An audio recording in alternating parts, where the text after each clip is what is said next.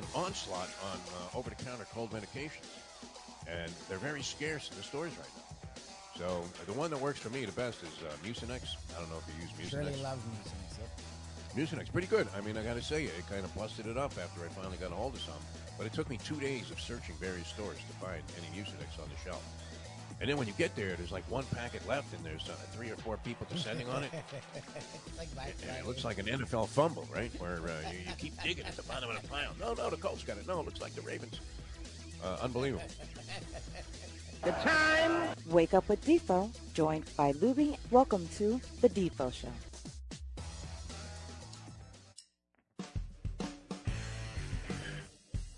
Yeah, we made it. We made it to Friday, a degenerate Friday. Good to be with you here, the Defo Show. Jeff DeForrest, and uh, very handsome and uh, looking very tall, Mike Lubie Lubitz. I, I seem to be shrinking on these uh, sets, and, I think I'm. and you're getting taller. Are, are you sitting on a phone book, uh, phone book uh, or something? No, the old trick. I'm like closer to the. I, I can move the screen like up. Oh, okay. Yeah, it's just the way the shot is set up. Eh, That's okay. You look good, and, and it's good that you have a position of prominence here in the program because uh, certainly deserving. I mean, a great week, uh, mixed bag of people we had on the show. It was a lot of fun this week. Between uh, yesterday with uh, the lovely and talented one, uh, Lesley Visser, who looked uh, dynamite by She the way. Wow, great. I give her. how did she find a way to go into like throwback mode, man? I mean, where it looked like she just stepped on the sidelines for the first Monday Night Football assignment. Unbelievable, gorgeous. Yeah, speaking of people she worked with, did you hear about Billy Packer?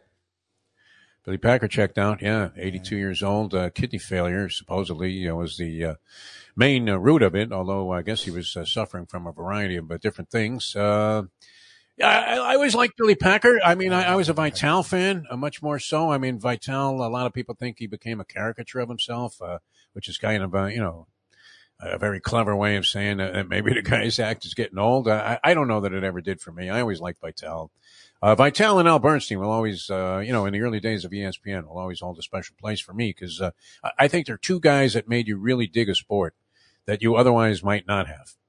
If you were a boxing fan and you heard Al Bernstein in the early days, I, I don't think he does uh, as much uh, now that he's on all of these Showtime broadcasts. And I love Al.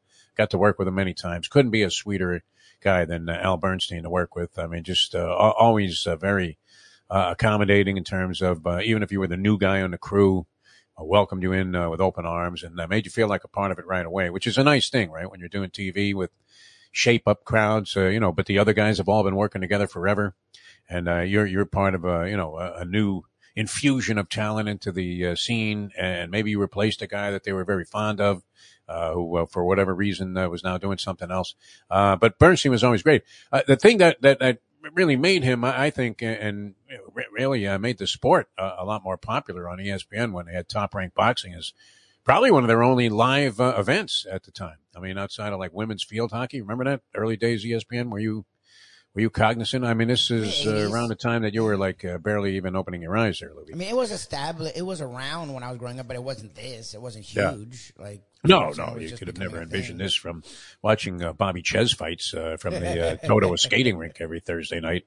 Uh, but uh, Bernstein, he, he knew every little detail at the time, and, and he would relay this in a, in a very, you know, I mean, it wasn't like it was uh, an overimposing way where he was just like spewing out stuff that he knew that nobody cared about.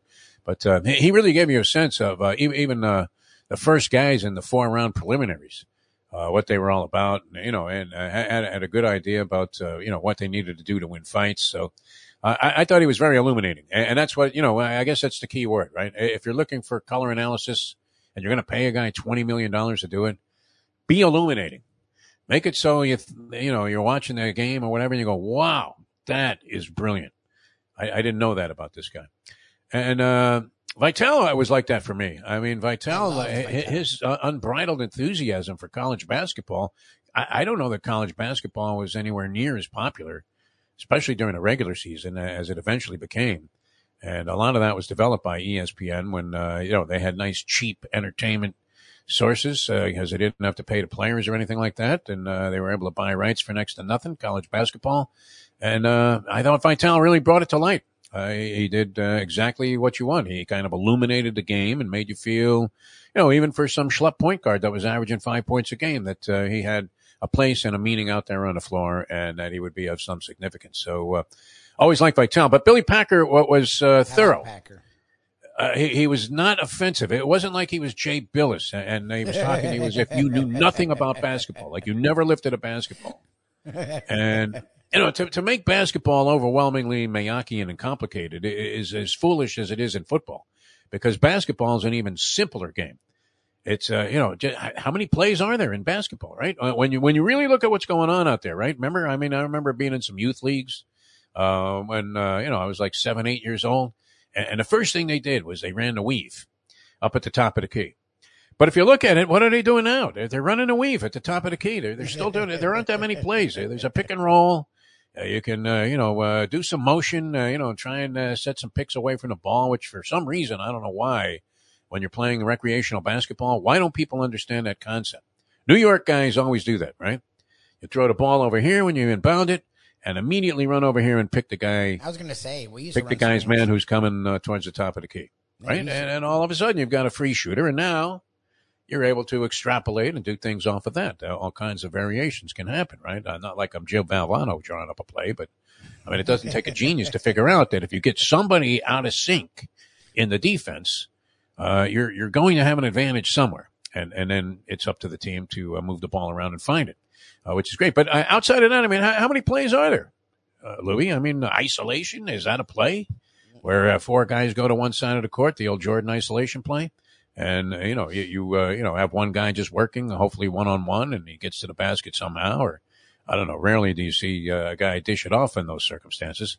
Uh, not complicated, but but Packer didn't make it complicated. Uh, he, he was sort of dry compared to Vitale, but not complicated. So a very well respected guy, and uh, was a big part of uh, all of his uh, broadcasts uh, for the uh, Final Four. I, I would imagine uh, LV probably has a soft spot in her heart there for Billy Packer, probably having worked with him a zillion times on CBS Final Four coverage with uh, the great uh, Jim Nantz, who uh, he's hearing footsteps.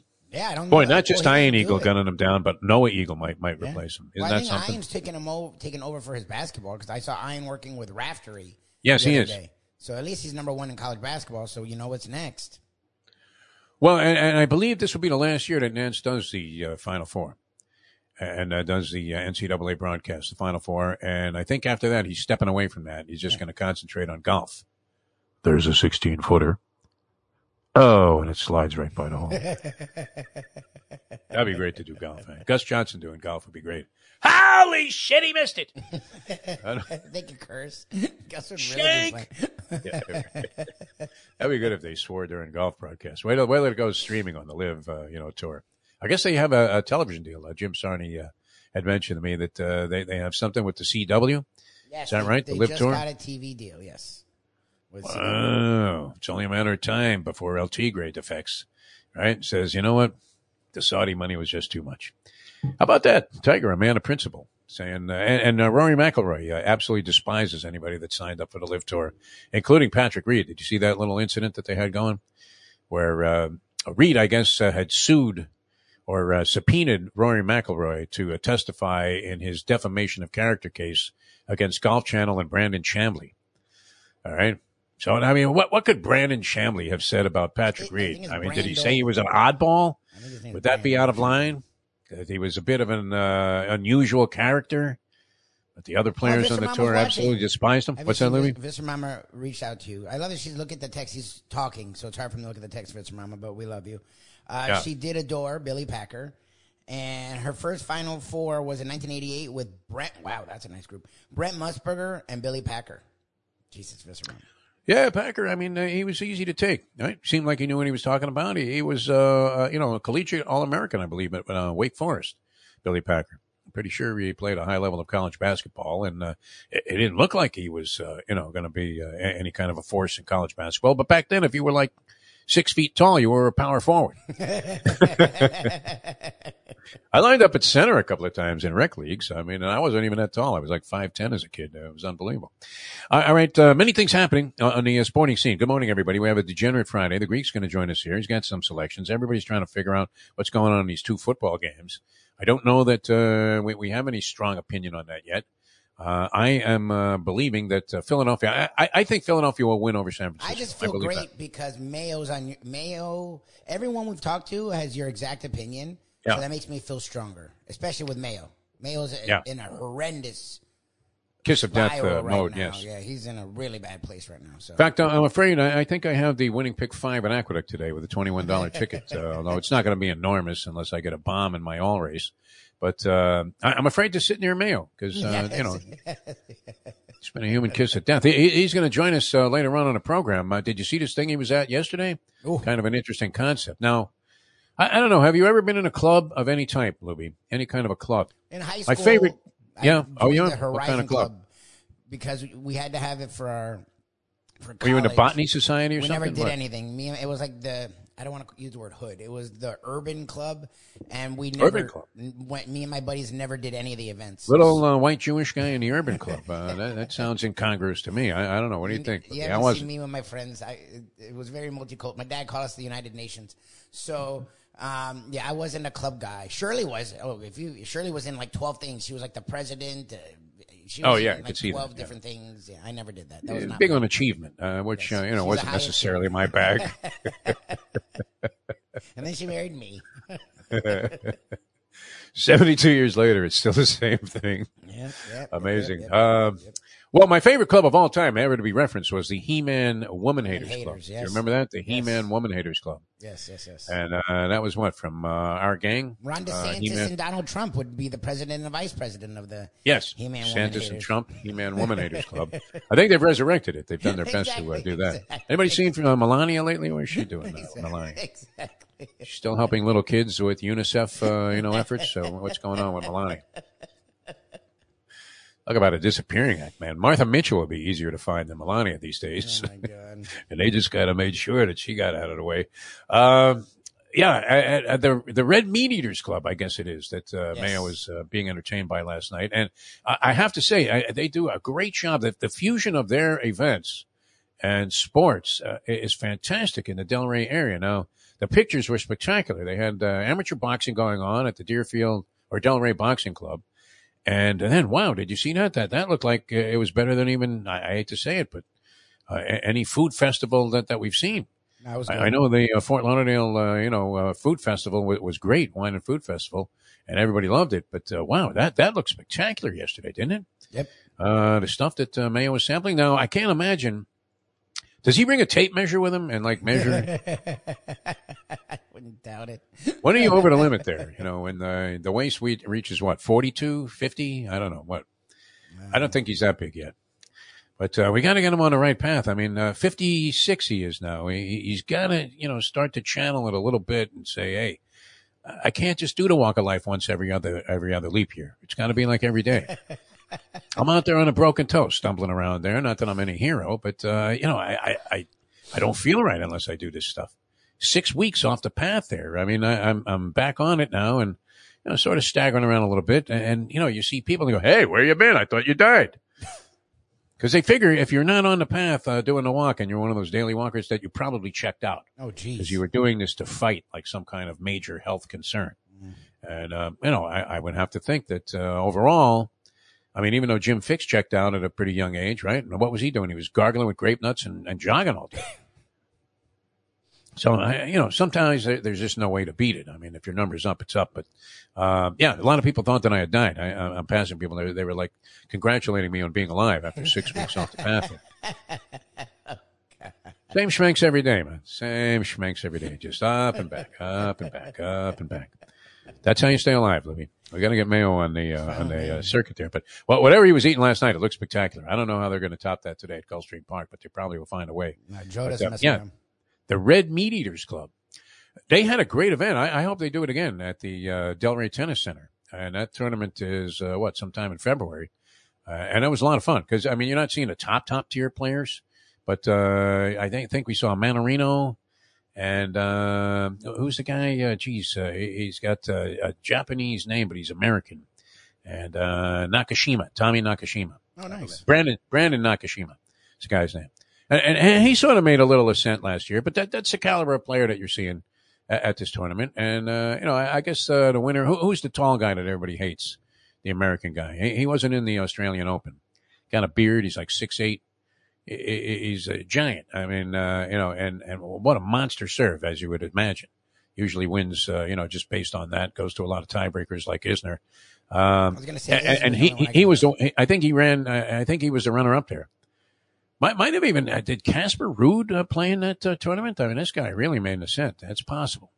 Casper Ruud might have been out there. Anyway, it's a good tournament, and uh, they had a nice event. They had tremendous food, uh, you know, in conjunction with it. They had like a, a meatball contest, and you know, five six entries uh, from the local area there, and it, it was fantastic. So, uh, we'll talk to Mayo uh, later on about that because uh, they- they do a good job of merging sports Yep. and uh, and food and, and having you know all raising money for uh, very worthwhile causes. I think it's like a lot of pet rescue stuff. Uh, you know, you could even adopt a pet at the. It was it was good, very well run.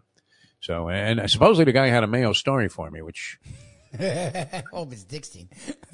oh, it wasn't Dickstein. Oh, uh, this okay. was uh, another guy, Paul. I believe his name is. All right, uh, at the Australian Open, uh, he got through uh, Nice. pretty easily. Uh, he played uh, Khachanov, I guess is the guy's name, the uh, Russian guy who uh, Khachanov, I I think is how you pronounce it. Uh, pre- pretty much dispatched of him uh, in, in fairly easy fashion. It took four sets. He, he lost a tiebreaker after being up in the third set. Uh, Stefanos Tsitsi uh, pass, who I, I was going to bet. Th- these are two bets I didn't make, Libby. I'd be in a pretty good position if I had made them. I, I think Tsitsipas uh, was uh, at least 12 to 1, might have been higher to win the tournament. You, you may have been getting as much as 20 to 1 on uh, Stefanos Tsitsipas at the Australian Open, which uh, is unusual because he was a number three seed, but but Joker was odds on to win it, Novak Djokovic, and uh, in all likelihood will win it. So uh, the play would have been, uh, you know, play 100 on Tsitsipas and then another 100 on Joker, and you'd be in a lock situation here. You're either going to get your money back or you're going to win 2,000. That, that that would have been pretty nice if you were getting them at 20 to 1. Not sure the odds were that high, so don't take my word for it. But you know, it's really difficult to look up what odds were, Lubie. Right? I mean, eh, eh, you could Google it all day, and it's very hard to find. Like, like what were the odds going Yeah, into yeah. the tournament? If we could find that, uh, but I think TT Pass uh, was double digits at least, and largely based on the fact that uh, nobody uh, supposedly was going to beat Djokovic, and, and and that looks like it's going to be the case because he dispatched of Tommy Paul, the American, who was uh, left standing there in the semifinals, uh, who had beaten uh, Ben Shelton, who uh, ran a real good showing out of the University of Florida in the tournament. And uh, Paul looked like he was really on his game. So to be decimated like that, I, I don't know. I didn't see all of the match because it was on at three thirty in the morning. I caught a few pieces of it. Uh, you know, waking up, going, "Oh shit, what time is it?" and uh, you know, and I, naturally, I, I tuned in for a little while, but uh, it was no contest, straight sets, and uh, ran out the door there with uh, Djokovic. So Djokovic will be a heavy favorite. Uh, he's ten and two against Tsitsipas Pass to win. Uh, he'll be a heavy favorite to win the championship, obviously, as he was uh, going in. Uh, 10 and 2. And, uh, they met uh, in one other final in a Grand Slam, 2019 French Open. Uh, Djokovic was down two sets to nothing. And this has been a, a problem for Tsitsipas. Uh, he, he's been in situations where he was ready to make a breakthrough, up two nothing over Djokovic in the French Open, and eventually lost the match in five sets. So uh, he's yet to win a Grand Slam, and people have been sitting on him for a while, and uh, we'll see if he can do it. But looks like a very, very tall assignment. Now, now on the women's side, I was going to bet Sabalenka to win it because I, I thought she was also due for a breakthrough, and she had shown uh, shown uh, signs of life. I mean, her her enigma had been uh, an excessive amount of double faults. Uh, her serve was scattered all over the place. Obviously, she's double faulting a lot. She's not getting a lot of first serves in, and her second serve uh, was uh, all over the place. You talk about erratic. I mean, it was watching Tim Wakefield when he was off his game, and the knuckler was going all over the place. It's like, where's this thing going? Uh, but but a power game. I mean, an immense power game. I, I was amazed. What was it? Two years ago when uh, Raducanu and Leylah Fernandez uh, squared off in the final of the U.S. Open. Uh, the two uh, young teenagers. That was two years ago, wasn't it, Louis? Not last year. Yes, yeah, it wasn't And, last year. Yeah. Two years ago. And, and Sabalenka had, I mean, was going up against one of those two who, who were like 16 years old at the time. And, uh, you know, here she was a, an accomplished power player. And you thought, wow, if ever there was a setup here for her to win a Grand Slam, that was it. And uh, she couldn't do it. And, and then last year, she really was staggering around with uh, the lousy serve. Uh, but, uh, you know, an interesting power player to watch. And uh, Rybakina, who uh, came to a light when, when she came out of nowhere and won Wimbledon last year, now has a chance to win two out of three Grand Slams. And I, I think, I don't know, just on steadiness, might be a slight favorite o- over Sabalenka, no?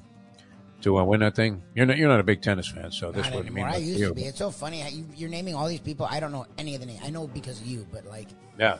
it's so weird how far it's come from my consciousness as a sports fan. Like I was such a huge tennis and baseball fan, and I don't care about either now. It's so weird. Like they're the same sports, sort of, but don't know why. It's, I just don't care. a- Anytime, uh, too, uh, a white head coach gets hired, uh, somebody's going to be screaming racism. They're screaming racism in Carolina. Right? The uh, coach. I mean, I uh, lawyer, uh, I guess he represents Steve Wilks, who uh, was the interim coach of Carolina Panthers. Uh, took job. over uh, after they fired Rhule. And uh, he was six and six. The players, uh, you know, apparently loved him. Uh, Carolina, you know, even uh, they're in a lousy division, so they moved back into contention, even though they were having a, a Remember, crappy they season. traded away McCaffrey mid-season, their only talent. Yeah, and yeah. kept being decent. Like they weren't horrendous. Right. What was wrong with six and six? I mean, if you look at the Dolphins' last six games, what were they? One and five. Yep. And we're thinking they had a great season, and we're applauding uh, Mike McDaniel as a first-year head coach. This guy takes over, uh, obviously under difficult Disaster. circumstances. I mean, comes in for a guy that already had a system that was failing in place, Yep. and uh, you know had uh, you know not necessarily gotten the most out of his players. Matt Rhule, who'd been there for a while and uh, was a genius college coach, immediately got hired on the college scene again, um, and uh, did a good job, and uh, literally no consideration, right? Now, now, Frank Reich is an accomplished coach, uh, and you know, a guy that's been around football forever. Orchestrated that marvelous comeback uh, many years ago against the Hurricanes uh, in a game that I left at halftime uh, when he uh, brought uh, what was that Maryland back Yes. with, with like five touchdowns in the second uh, half, and uh, Jimmy was left uh, just spanked and disgraced. and once again, my buddy Mike Fernandez and I had the distinction of leaving one of the greatest comebacks in the history of sport at halftime. Thinking, eh, this thing's over, like everybody else did. Unbelievable. But, uh, you know, had a credible record uh, with Indianapolis. Uh, Indianapolis uh, didn't look like they were in any great shape this year. They have quarterback problems, obviously. Uh, Frank Reich, uh, you know, I was off to a crummy start this year, but, you know, not that he's undeserving of getting another head coaching job. It's just, you know, what, what's the point of having this Rooney rule in place? Uh, you know, the uh, diversity and all of that in professional sports still is, uh, you know, at, at a horribly anemic ratio. Did they including- even interview that? black guys? Like, do we know if they interviewed? Yeah, I, I think they did. Yeah, they had Oh, to, they right? did their obligatory. They went to the grave of Gene Upshaw. Yeah, it's just annoying that they look. If I So, Gino, an- you want the job? Oh, no? Okay. Rest in peace. The, the Flores, Flores was wrong because he actually got jobs, and Yeah. he's being considered again. So he's actually the wrong person.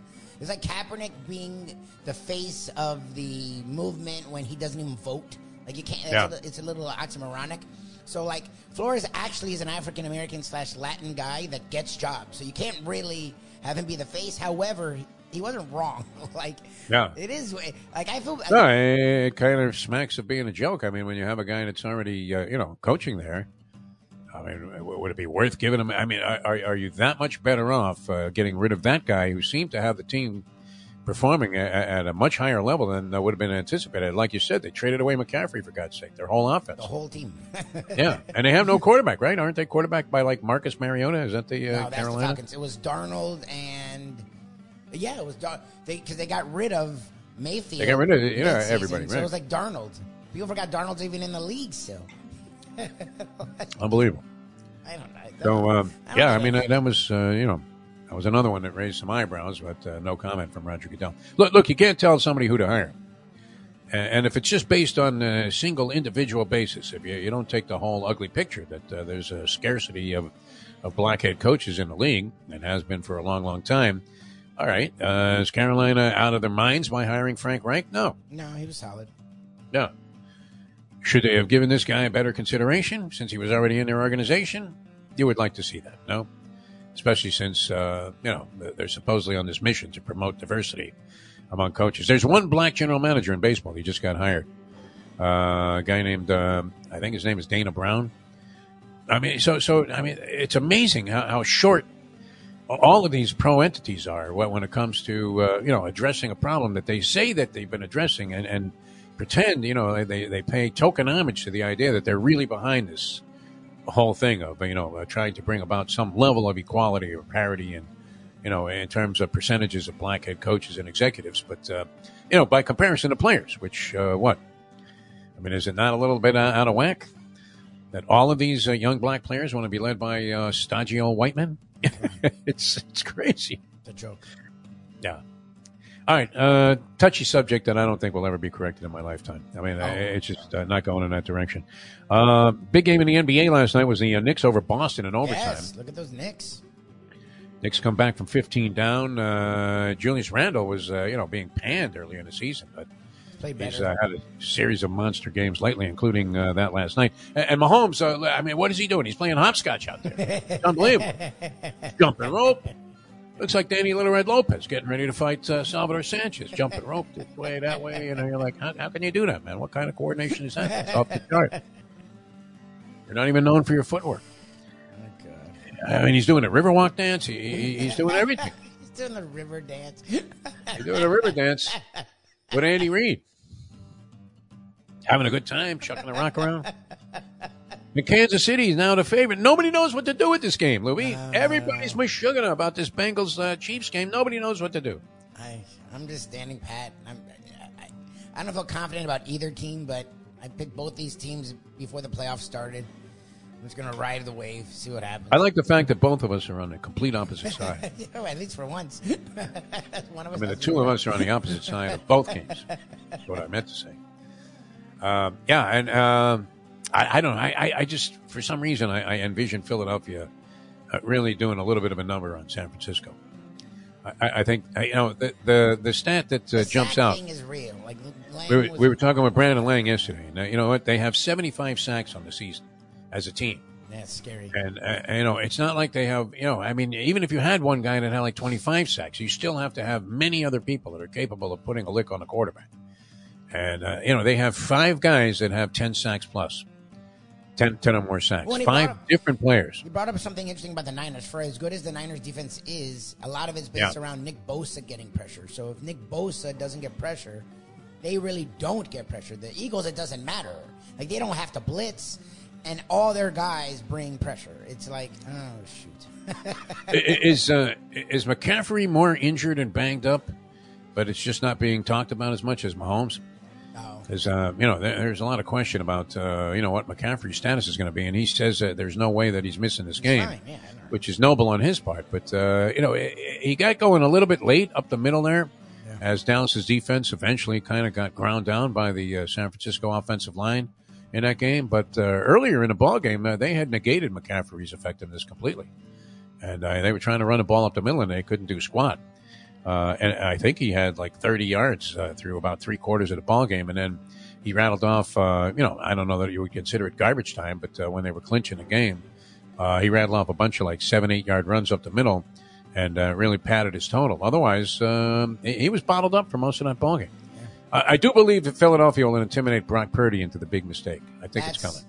The last two. If this games, guy, if this guy's flawless in this ball game and leads San Francisco to the Super Bowl, it's far and away the sports story of the year, is it not?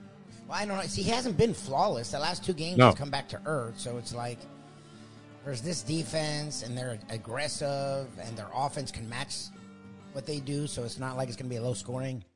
Because that was a problem. Dak Prescott kept the Cowboys offense from scoring in that game. Like, yeah. Eagles don't do that. Like Hurts is not like just chucking it and turning it over. So like, I, I look. I said it. If I was betting on this game out of nowhere, I would say Eagles. Like I just would. Yeah. Like that performance last week, everyone we had picked the Giants because it was such a big spread. The Giants had shown so much. Uh, they shellacked the they Giants not, as if they, they didn't exist. And Hurts' shoulder, and like, yeah. it, none of it mattered. They had, it, that game was so boring. like that game was that, that, I mean, to me, was the most impressive uh, performance of the playoffs so far. Philadelphia's was. annihilation yep. of uh, what we thought was a decent New York Giant team. Yeah. Uh, you know, I mean, if, uh, that wasn't a bit of an eye opener, now uh, sure they could bounce off of that and have a lousy game. San Francisco's defense probably, I mean, you would have to say is better than the Giants overall. Just even if you look at uh, statistics, but as Brandon Lang keeps pointing out to us in the podcast, they're unbelievable, vulnerable in, in certain spots. Yep and and they've been victimized and given up a lot of points against uh, offenses uh, that were led by quarterbacks that you would consider of a schmink variety. So, yep. Uh, you know, I mean, uh, if you look at Jalen Hurts and the way Philadelphia's been performing offensively, and then figure Purdy's going to be uh, under a lot more pressure in this game than he has been at, at, any previous time with Philadelphia's defense getting 75 sacks on the season. Uh, that, that's a significant number, and I just think Philadelphia's going to win that game probably by 10 points or more. I, you know, it may be uh, you know tight for, for a while, but uh, I think Philadelphia's going to put a, a serious licking on these guys. We'll see. All right, so I'm probably dead wrong about that. All right, the Greek coming up. Uh, we have a lot of people uh, going to join us here. The professor with the big board and uh, some college hoops plays, uh, no doubt. Uh, also, Mark Lawrence on the uh, NFL playoffs, and he's always dynamite. I'm thinking now. Now he has to really be wondering which way to go in this Chiefs game because Every I would think right away he was on the Bengals, but then they became the favorites, so he had to like bow out of that because he never bets favorites. And you know now he's back getting a point with, with the Bengals. So I, am thinking that's his pick. I, I, can't. Does he pick San Francisco? You know he's going for a dog. Uh, you know at least Maybe. you know if he gives us one of the two games. What's the over under? Because I can see that game being actually low scoring. So you know I could see that game. Uh, yeah, yeah, it could be. It's it figures yeah, to be low scoring. So I, am going to go with the over on that game. All right, we'll find out with the uh, Greek. The Greek is uh, very good at over unders, and, yes. Uh, and, and, he's probably only betting the first quarter of uh, both of those games. You know, if he's going to take a side, you know, he does that. I'll take the uh, Chiefs in the first quarter. Yep, yep, yep. All right, and you hope they get a safety, and that's it. That that's the only scoring. so it's uh, two and a hook. The Eagles have stayed steady at two and a hook over the 49ers at home, and the Chiefs now one point favorites over the Bengals at home. And uh, the Greek's going to join us. Uh, then, uh, as we said, the professor Mark Lawrence, and a gambling uh, and should be a little bit of a stuffed gambling gourmet today. As uh, you know, uh, we know that uh, he probably had other engagements uh, food wise during the day, and then that that looked like a ridiculous way to finish off the night. If you were sampling a little bit of everything, my God, Damn. nurse. That's all you could say. All right, uh, Hialeah Park, the handicapping contest. That's on for uh, Sunday. It's January 29th, a couple of days away. Your chance to win a seat to the uh, NHC. It's absolutely uh, fantastic. Uh, the tournament uh, out in Las Vegas, you win passage, uh, you know, transportation and uh, accommodations for two, and an entry fee into the NHC, which you can't get in uh, any other way unless you won one of these tournaments, either online or, or a live variety of it. And the Hialeah one is as spectacular as it gets, and I think it's probably one of the last qualifying events for the NHC. So if you're in, that's a way you have a chance to win. Otherwise, no shot. Five hundred dollar entry package, and that includes three hundred dollars at your own bankroll. You keep that. The 200 goes to the prize fund and uh, the expenses of running the tournament, which includes spectacular breakfast and lunch. You're not going to go hungry that day, that's for sure. If you're an anxiety eater, which I think Mayo is an anxiety eater. If you're an anxiety eater, uh, I mean, plenty of stuff to uh, pacify you and make sure that you can handle your nerves through the entire tournament. And uh, you can emerge with a giant bankroll, uh, win the prize fund, and then the trip to Vegas. It's absolutely great. Uh, going against uh, some some very good handicappers. Uh, these tournament players are pretty sharp, so uh, uh, you're you're in there uh, with, with, some real intellectual handicapping types, and at the same time, you have your method, and if it works, boom, you beat them all, right? All of these sharpies with their charts and their computers and all of that stuff, and you're just sitting there going, "I liked it too." You can do it. I mean, it's possible. So get involved. You can't win if you're not in. Uh, HialeahPark.com for the entry form. It's the uh, handicapping tournament. And then the uh, boxing, I believe, is February 24th now, El Boxeo. Oh, nice. And it's going to feature uh, Rigondeaux, uh, the uh, Cuban uh, defector who's won multiple championships. And he's, he's sort of on a comeback trail. And uh, he, will be in the main event. Uh, Rigondeaux, who um, I, I, started his career, I think, right here in Miami. I think his initial bouts were right here at various venues in South Florida. Uh, all right, now we're coming back with more. Uh, we'll have uh, the Greek joining us, and then the professor with the big board, uh, Mark Lawrence, and of course uh, the gambling gourmet, Mike Mayo. That's all coming up in a moment. Now that the time, Guillermo Rigondeaux. I was struggling for the guy's first name. It's uh, seven thirty-six. Hey, folks, Tony Segreto here. Let me ask you a question. What do you look for when you go out to eat? Good food, obviously, friendly atmosphere, not too loud, but good energy, reasonable prices, and a place where you feel comfortable.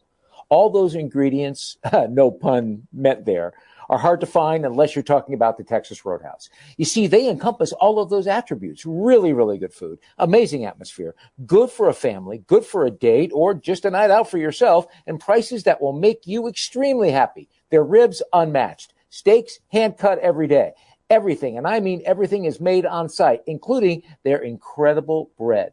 It's the one day, folks, that you can forget about low carb diets. Trust me when I tell you, Texas Roadhouse, your restaurant, your destination when you say, where should we go and eat tonight? From the newly renovated sports bar to the beautiful bayside views captured at the Tiki Bar, Jimmy Johnson's Big Chill has it all. Located at mile marker 104, the Big Chill also offers waterfront dining while experiencing breathtaking sunset views of the Florida Keys. It's simply the hottest spot in the Keys to cool off. That's Jimmy Johnson's Big Chill at mile marker 104 in Key Largo. For more information, call today at 305 453 9066. Recently, we realized it's not just hurricane season that can hurt us. Any time of year, things can happen to your home or business. And the insurance company can be your friend, but they also can be your enemy. Horizon Public Adjusters, Justina Testa, are here for you to help this process go so much easier. Before you call the insurance company, call Horizon Public Adjusters and Justina Testa at 954-809-8752.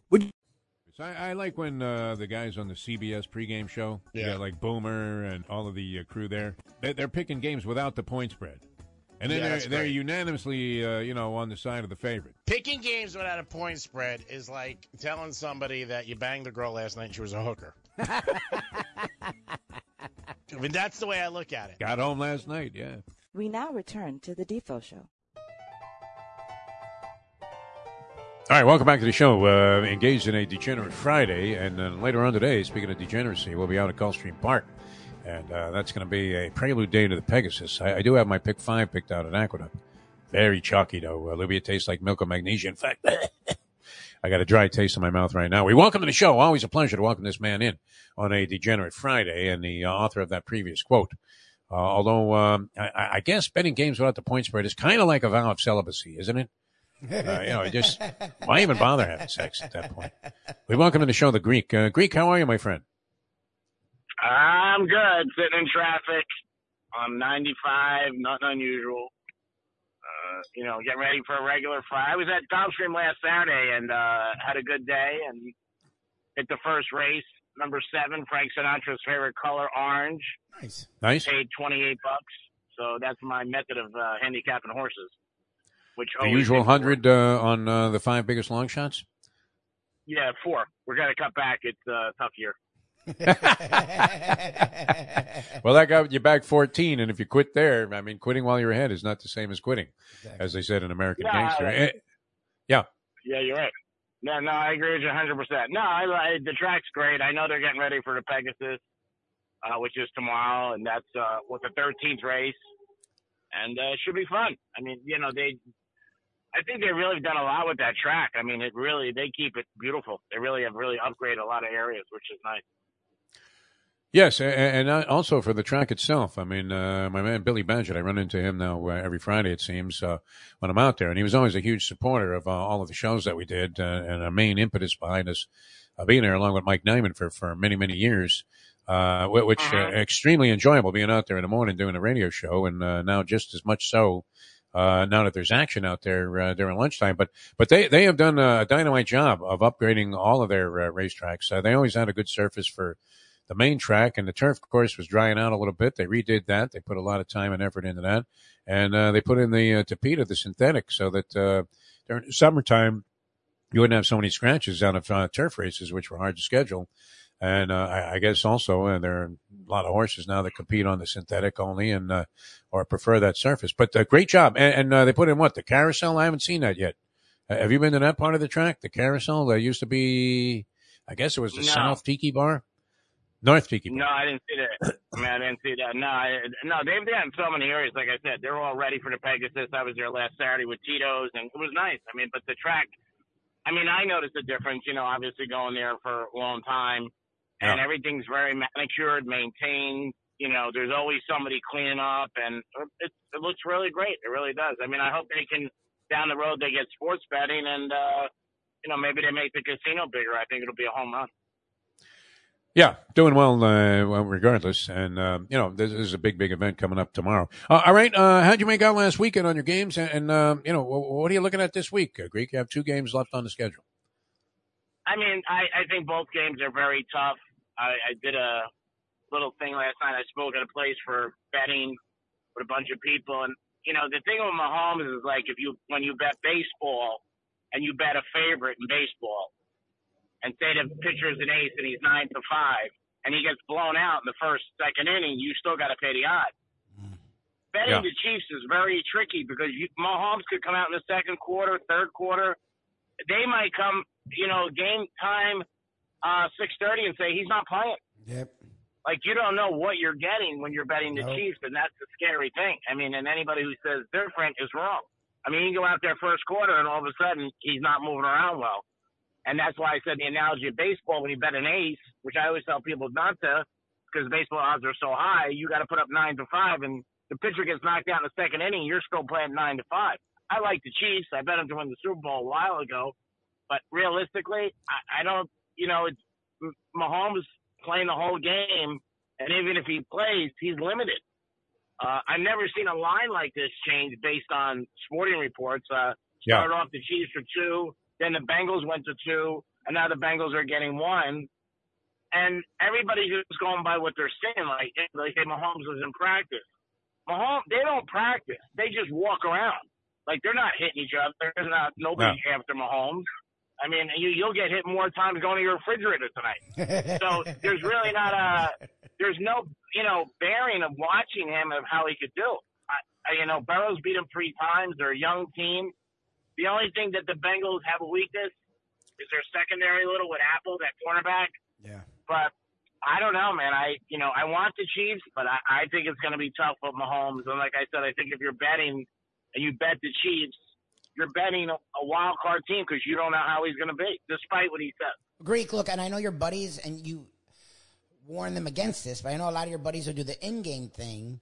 Is this where you would go in-game then? Because you get to at least get a feel for Mahomes, the Chiefs, the game, and it's so close. It's not like it's going to kill you either way. Like, is this the place where in-game? I mean, you can you can bet in.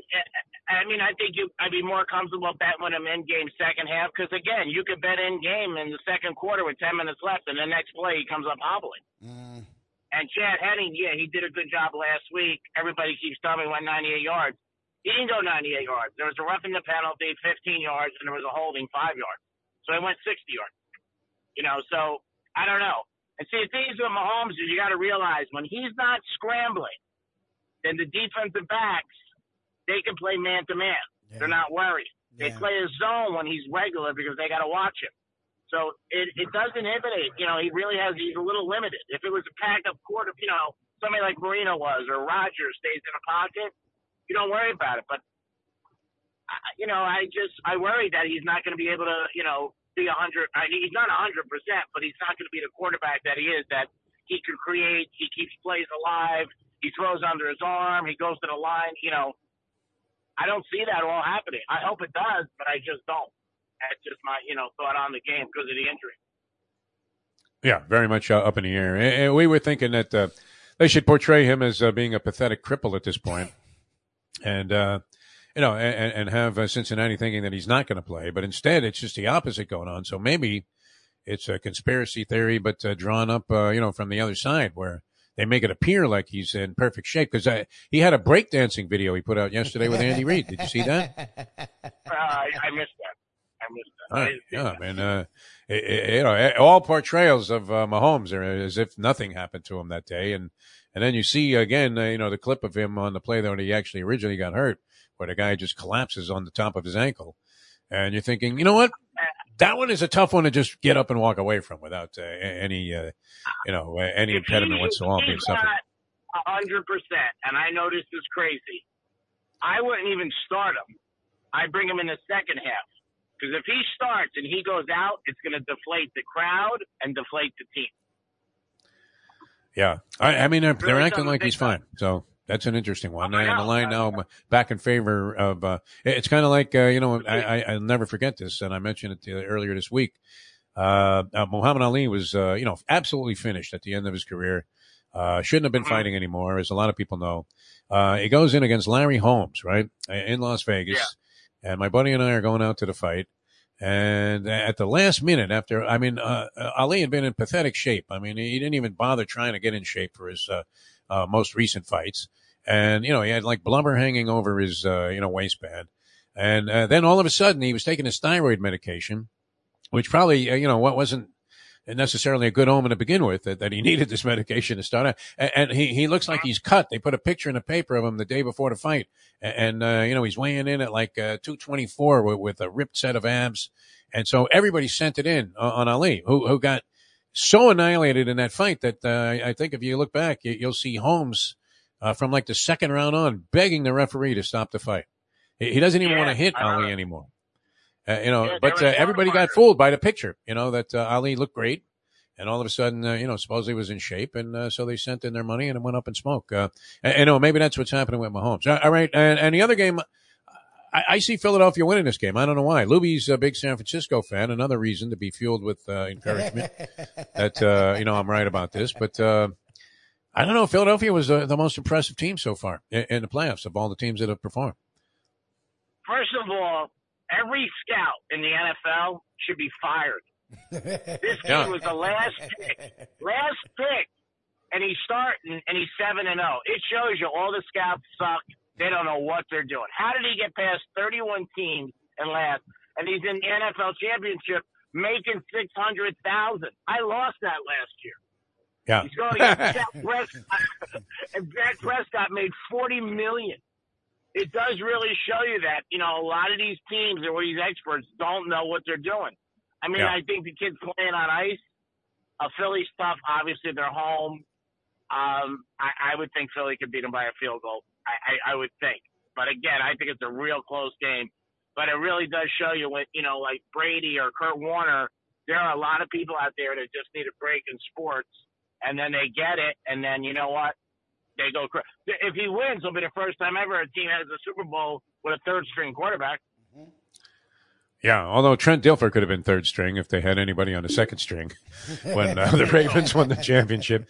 I mean, even if uh, you know they, they had uh, the, the, equivalent of Joe Flacco, uh, you know, uh, with the Jets uh, this year, they, they, would have put Dilfer down on the third string. all right, what are you up to, Greek? what's going on? anything? any hot news on the dating scene? Uh, you know, a, any appearances uh, of significance? No, we are just at Gulfstream. We just finished up strikes for Greek Gridiron. We got a Super Bowl show coming at us, and then we'll be at uh, we'll be at Gulfstream again on the 11th of February. But I know the. Are, are, are you going to Pegasus tomorrow? Uh, no, I'm not going to go out there tomorrow. I'm not, I'm not a big fan of those kind of uh, events. I mean, yeah, I, have been to the Kentucky Derby. I like it, but uh, I much prefer the yeah. quiet solitude of sitting in a bar and at a simulcasting place on those days. Although I used to love it, man, because you used to want to eyeball the chicks, and there will be. I mean, this this is going to be a different level of. Uh, yep. You know, yep, uh, personality at, at, the uh, at the racetrack. Yeah, don't you think? I oh, mean, yeah, uh, you know, I mean, they're trying to go for like a, a major event type of feel here, which I, I think they'll accomplish yeah. at Gulfstream. Is that on TV? Yes. Peacock. Yeah, it's going to be NBC, NBC, I believe, NBC, televised NBC. the Pegasus. Yeah, no, no, it'll be great. I mean, it's you're definitely going to get uh, hookers that are about three thousand a night. There. It's going to be pretty high end. Hang out at the carousel, man. I don't think you can lose if uh, you're at that part of the track. Uh, all right, uh, always a pleasure, Pete. Uh, thanks so much for joining us. Uh, you have a great weekend. good, good luck, luck on your wagers, you and uh, will talk to you again soon, my friend. All right, Pete. The Greek, ladies and gentlemen. I was going to ask him if he was going to the Super Bowl. No. Who the hell would want to go out to Arizona, be impaled to a cactus forever. for a week, and then uh, you know get ripped off to see a what what could be? I mean, uh, wow! I mean, I- I- any combination of the four teams that are left uh, that makes for, uh, as our good friend Al Bernstein, aforementioned Al Bernstein, would say, an intriguing matchup. Yes. Right. Oh no! I mean, there's no like random like team that you're like, oh, they're gonna get rocked. Like all four of these yeah. teams feel like they're teams of the of the now slash future. Yeah, I mean, uh, look at the Eagles. Just a couple of years ago, they were all locked in on Carson Wentz, thinking that he was the man of the future, and now uh, Jalen Hurts. Who I, I wouldn't, uh, you know, i am straight up and straightforward with this. I mean, I, I, would have never thought that this guy would be a top-notch pro quarterback. Uh, you, you, you could have given me a chance to give it the thumbs up a hundred times, and I would have said, I don't see it. Right?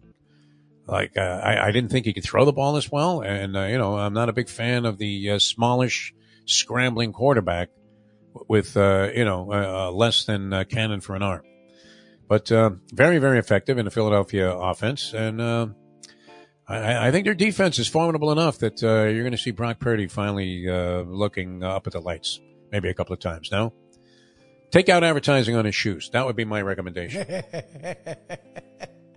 He'll be facing straight up at some point. Uh, all right. Uh, we have the professor coming up. That's always good. And uh, looking forward to that. Also, Mark Lawrence from PlaybookSports.com and the Gambling Gourmet. Could be a stuffed Gambling Gourmet today. As, uh, wow, I, I was just looking at the pictures that he sent out from last night. That looked sensational. Yes. See, now I passed on that because I, you know, the Mustang would have wanted to come, and and then you know it was all red meat. So, although she did go to the other one, and uh, you know, I, I guess I she mean, pacified herself at the bar. you know. Pork, which isn't actually red meat. If if the ribs are pork, that's actually white meat. I don't think she eats pork though. Okay, so then your wife's just Yeah, yeah. just funding. She eats chicken though. She will eat chicken. So they had some uh, barbecue chicken, but it was red meat. It's a red meat lovers club. It's a He-Man woman So haters they were club. beef ribs, then yes, that would be red meat. Yes. Yeah. But it would have been fun. I mean, it was right up my alley there. I mean, with the boxing and everything, that, that would have been kind of cool. All right, uh, we're coming back with the professor in just a moment here on a Defo show. Hialeah Park, as we mentioned, uh, great place uh, if you're uh, looking for action. Uh, they have all your favorite Vegas style games. And then uh, 29th, at Sunday, the handicapping tournament for your horse playing degenerates out there. Maybe you're coming off a big score in a Pegasus, right? I think I'm going to box a 1 4 10 in the Pegasus in honor of my, uh, I hope she's still around the uh, lovely Norma Lee Costello, who, when I first moved to Florida, uh, we kind of hit it off and then ended up doing a bunch of things together. She was giving, believe it or not, Lubie, she used to call into the radio station and I had to uh, record this stuff and then play it later during my sportscast. What was uh, doing race results from Calder Racecourse and, and the other tracks, of course. But uh, actually, they gave her the time to give the win, place, and show pricing. Jesus. Imagine this on, on, on a radio broadcast now where they don't, uh, you know, want to pay any attention to anything, right? Uh, you know, you certainly would never get that uh, anymore. I mean, that, that's that's a part of the uh, maybe and maybe for good reason, right? How interesting was it to somebody that never played the horses to hear that uh, uh, Sir Faffy paid two fifty to show? I mean, but uh, anyway, so uh, yeah, she uh, always boxed a one four ten in certain spots. So that looks kind of like could be a possibility there. All right, back with the professor in a moment. Now that. What are you saying, Louie? You're mumbling on your breath like those are three horses you can throw right off the table. Mayo likes the 10 ball cyberknife. That's his thing. Uh, yeah, that horse figures to be in the money. They, they had him parading around a paddock yesterday on TVG, like a little walkthrough of sorts, like Mahomes. Looked beautiful. But, um, you know, all horses look uh, great before they actually uh, finish fourth or fifth, you know, with your money on. All right, uh, it is uh, 754. Play the ponies in style at Champions, the outstanding simulcasting room at beautiful Hialeah Park.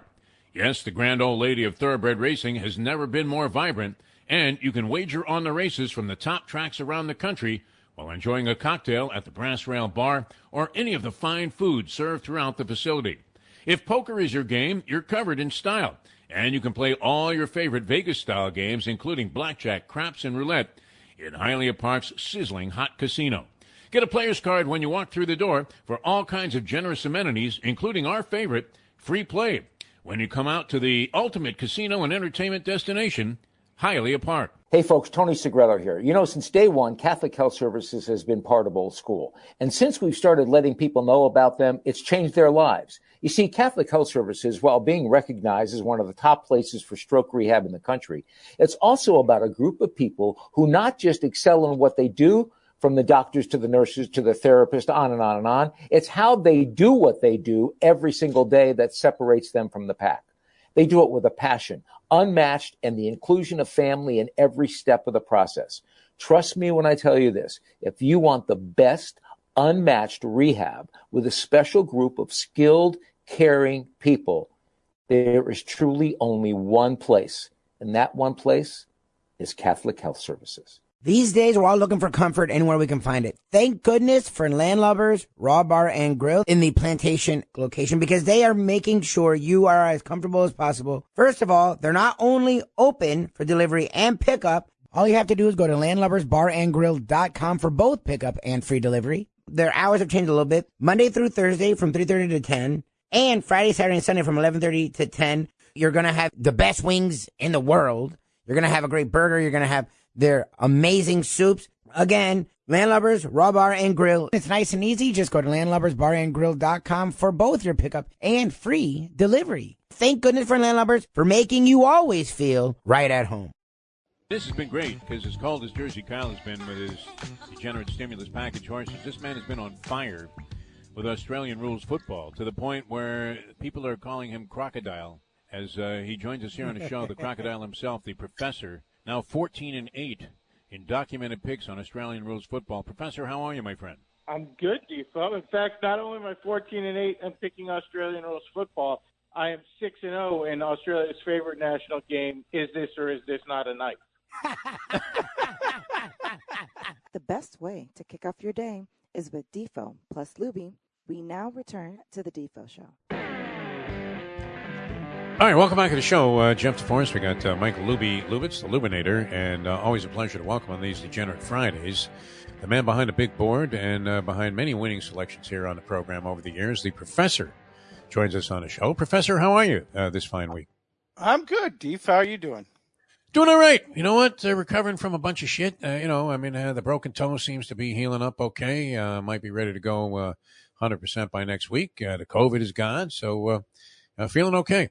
So that, that's a plus. Yeah. And, you know, we're getting into February now and, you know, still many, many interesting wagers to decipher. H- have you looked at all at these pro games? I know you were upset about the Mike Tice thing in the Jacksonville backdoor. I am, and we, we may be discussing that in not too long here. Uh, oh, okay. Yeah, I'm, I'm looking at the games. Um, you know, as you just said, I think you could make a case really for any one of these four teams. Um, obviously, in Kansas City and Cincinnati, hi, Cat. We, we see Libby's Cat joining us this morning.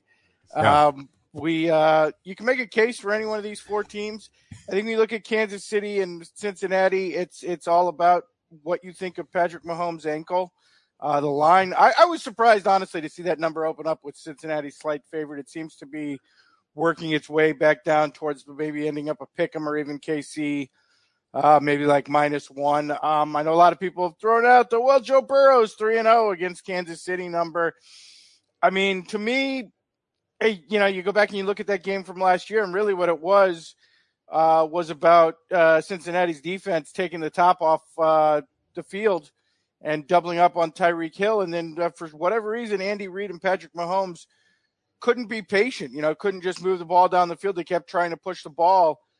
Uh, and and it backfired on them. I mean, but if you've watched the Chiefs play, that they sort of play a patient offensive game at this point. Yeah, they still yeah. throw the ball all over the field, but it's mostly you know midfield stuff. It's not uh, they don't throw the ball over the top a ton.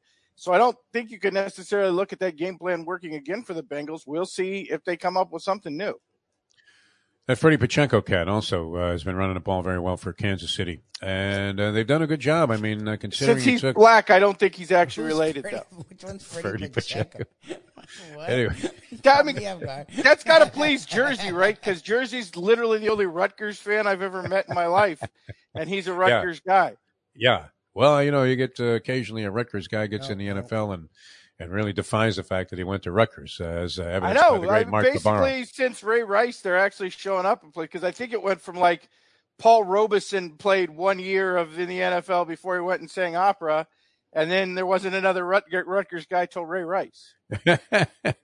yeah, well, I mean, Bavaro, uh, obviously the most famous uh, Rutgers guy, I guess. Uh, in no, he's not. Bavaro went to Notre Dame. Mark Bavaro.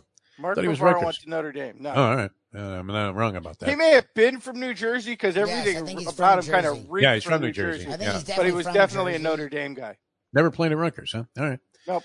All right, all right. Uh, you know, I, I, trust you as the authority on college football for sure, and uh, I've lived largely under this misconception. And although Jersey might have convinced me that uh, he did go to Rutgers, you know, as he uh, claimed him as uh, one of his own. Uh, okay, again, yeah. He may be from New Jersey because he certainly he, he kind of reeks of New Jersey. I, am sure he uh, is from New Jersey. I'm going to say that. Right, he was good. really the start of Notre Dame having a rich lineage of tight ends who made the NFL. That that that's really run up. It off says he's days. from Winthrop, Massachusetts. So I don't know what. Okay, so that's even worse. Wrong about so everything. He went yeah, to yeah. Notre He's a Dame. mass- 100% went to Notre He's Dame. a mass hole that went to Notre Dame. Like he's he's That's a become combo a very right there. dislikable character. Where, where, where did I 30 get he was from New Jersey? Jersey for some reason. I think he had a cheesesteak once though, on the boardwalk in Atlantic City. He had that Jersey roll. The pork I, and now I feel like you're giving New Jersey credit for the cheesesteak. Like you've gone Mark Bavaro and the cheesesteak credit to New Jersey. Like I, I don't pork, know what the uh, hell's I mean, going uh, on. What is it? Pork roll and cheese. He had a pork roll and cheese. New at a Jersey's Wawa. becoming the new so- St. Louis. You're just crediting it with everything. Ever Everything good that happened came from New Jersey. Jersey. Yes. all all right. What about this uh, this other game? I mean, it's kind of interesting. Uh, I, I never thought Jalen Hurts was going. to We said it a zillion times now. Was going to be a good pro quarterback. I mean, uh, you I mean, does, yeah, I does he have a career in the pros? Maybe, but I mean, here's the thing with Jalen Hurts, and you know, all credit due to this guy because he seems like a very humble dude, and you know, coach's son and all that nonsense. very serious Uh, though. but- He- he's but nobody serious. ever wants nobody ever wants to give him credit for being like that story the the coach's Yeah. son who went and worked his ass off in college they always want to talk about what a great athlete he was because let's be honest we still have to do like the race thing in sports and like he's Yeah. black so he can't be the the story we love he's got to be the well he's just a natural athlete story which i think is is phenomenally stupid because you look at his arc he got to alabama and he was a great field general and a great leader, but he could not throw the football at all. Nope. No. And that lasted for a couple of years and eventually obviously benched for Tua. He goes to Oklahoma. He goes under the tutelage of Lincoln Riley. He completely reshapes his game, uh, becomes one of the best passers in the country his his senior year, That's and ends crazy. up what they they took him as a second round pick. I mean, like if you remember his last year at Alabama, if you had told me he would have gotten drafted at all to play quarterback, much less a second round pick. So I mean, again, all the credit in the world for Jalen Hurts because he's a guy who has worked his ass off to get where he's at. Um, but right now, I don't feel like he's the story in this game. I feel like Brock Purdy is is, is the story, and it's similar, and that's the one everybody wants to play. Well, he's Mister Irrelevant. Well, okay, but he's also a four year starter at Iowa State. So for a guy who may not be that known publicly, he has played a lot of football. I Yeah. mean, he has started a lot of games. Yes, in the Big 12, where they don't play a ton of defense.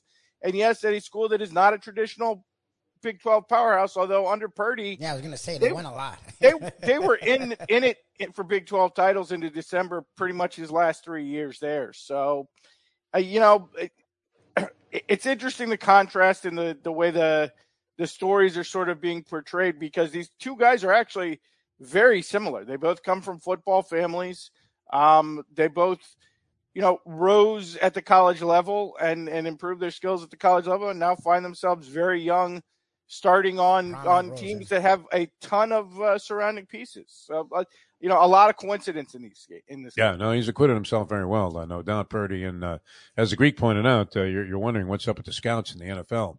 That uh, this guy Uh, became yeah, Mr. no, everybody wants that's It's, you know it's that's not a yeah. science. I mean, it, it is what it is. Like You would think that if you're a scout, though, that you have some instinct to spot a guy every once in a while. That uh, I mean, know, you would think, but isn't this the same franchises the same say make the same mistake? Because I will tell you, as someone who watches a lot of Big Twelve football, Yeah. nobody who has watched Big Twelve football for the last four years thought Skylar Thompson was as good was better than Brock Purdy. Everybody who watched Big that- Twelve yeah. games would have told you Brock Purdy was a better quarterback. But the Dolphins, of course, took Skylar Thompson before the 49ers took Brock Purdy. I guess because on top of it, Skylar Thompson adds the benefit of being a 37 year old rookie. So, you know, you not only drafted a guy who wasn't very good in college, but, you know, he's got a very limited future because he's about to start collecting Social Security. Yeah. A few picks later, the uh, 49ers grab a guy that's leading them to the Super Bowl with a flawless record. exactly. And, uh, so far, actually has looked as polished Honestly, as Tom Brady and his, uh, you know, uh, I, I don't We'll mean get to bring into this Brady with in the the big sense. board, but there is a lot of just this whole NFC Championship, AFC Championship weekend is just a big kick in the balls to Miami Dolphins fans. There's a, there's a lot of that going on in these two games, and uh, you know, arguably because we keep buying tickets and getting excited about this franchise, we deserve it. I mean, like at Yes. some point. When you're in an abusive relationship and you choose to keep going back to Yes, the trailer park fault. and letting them beat the crap out of you. I'm not saying it's entirely your fault, but it's a little bit your fault. Like you're the one who keeps showing up knowing that you know he's going to get drunk and beat you up at midnight. Yeah. And you know, if you're a Dolphins fan, like you got to know that's eventually what's going to happen. George and Tammy, man, all over again. Uh, you know, is it necessary to be that? I- I watched, completely like, one sloshed drunk to, uh, what was that, that profession? That's a show. The George and It's Tammy actual show, show with uh. Chastain I- I watched some of it. and Michael Um, Shannon. I, I like Michael Shannon. I think he's a great actor. I mean, uh, he does a good job portraying uh, George Jones. And uh, uh, what think is it? he's Is it probably- Chastain? Uh, she's Jessica uh, Chastain, yeah.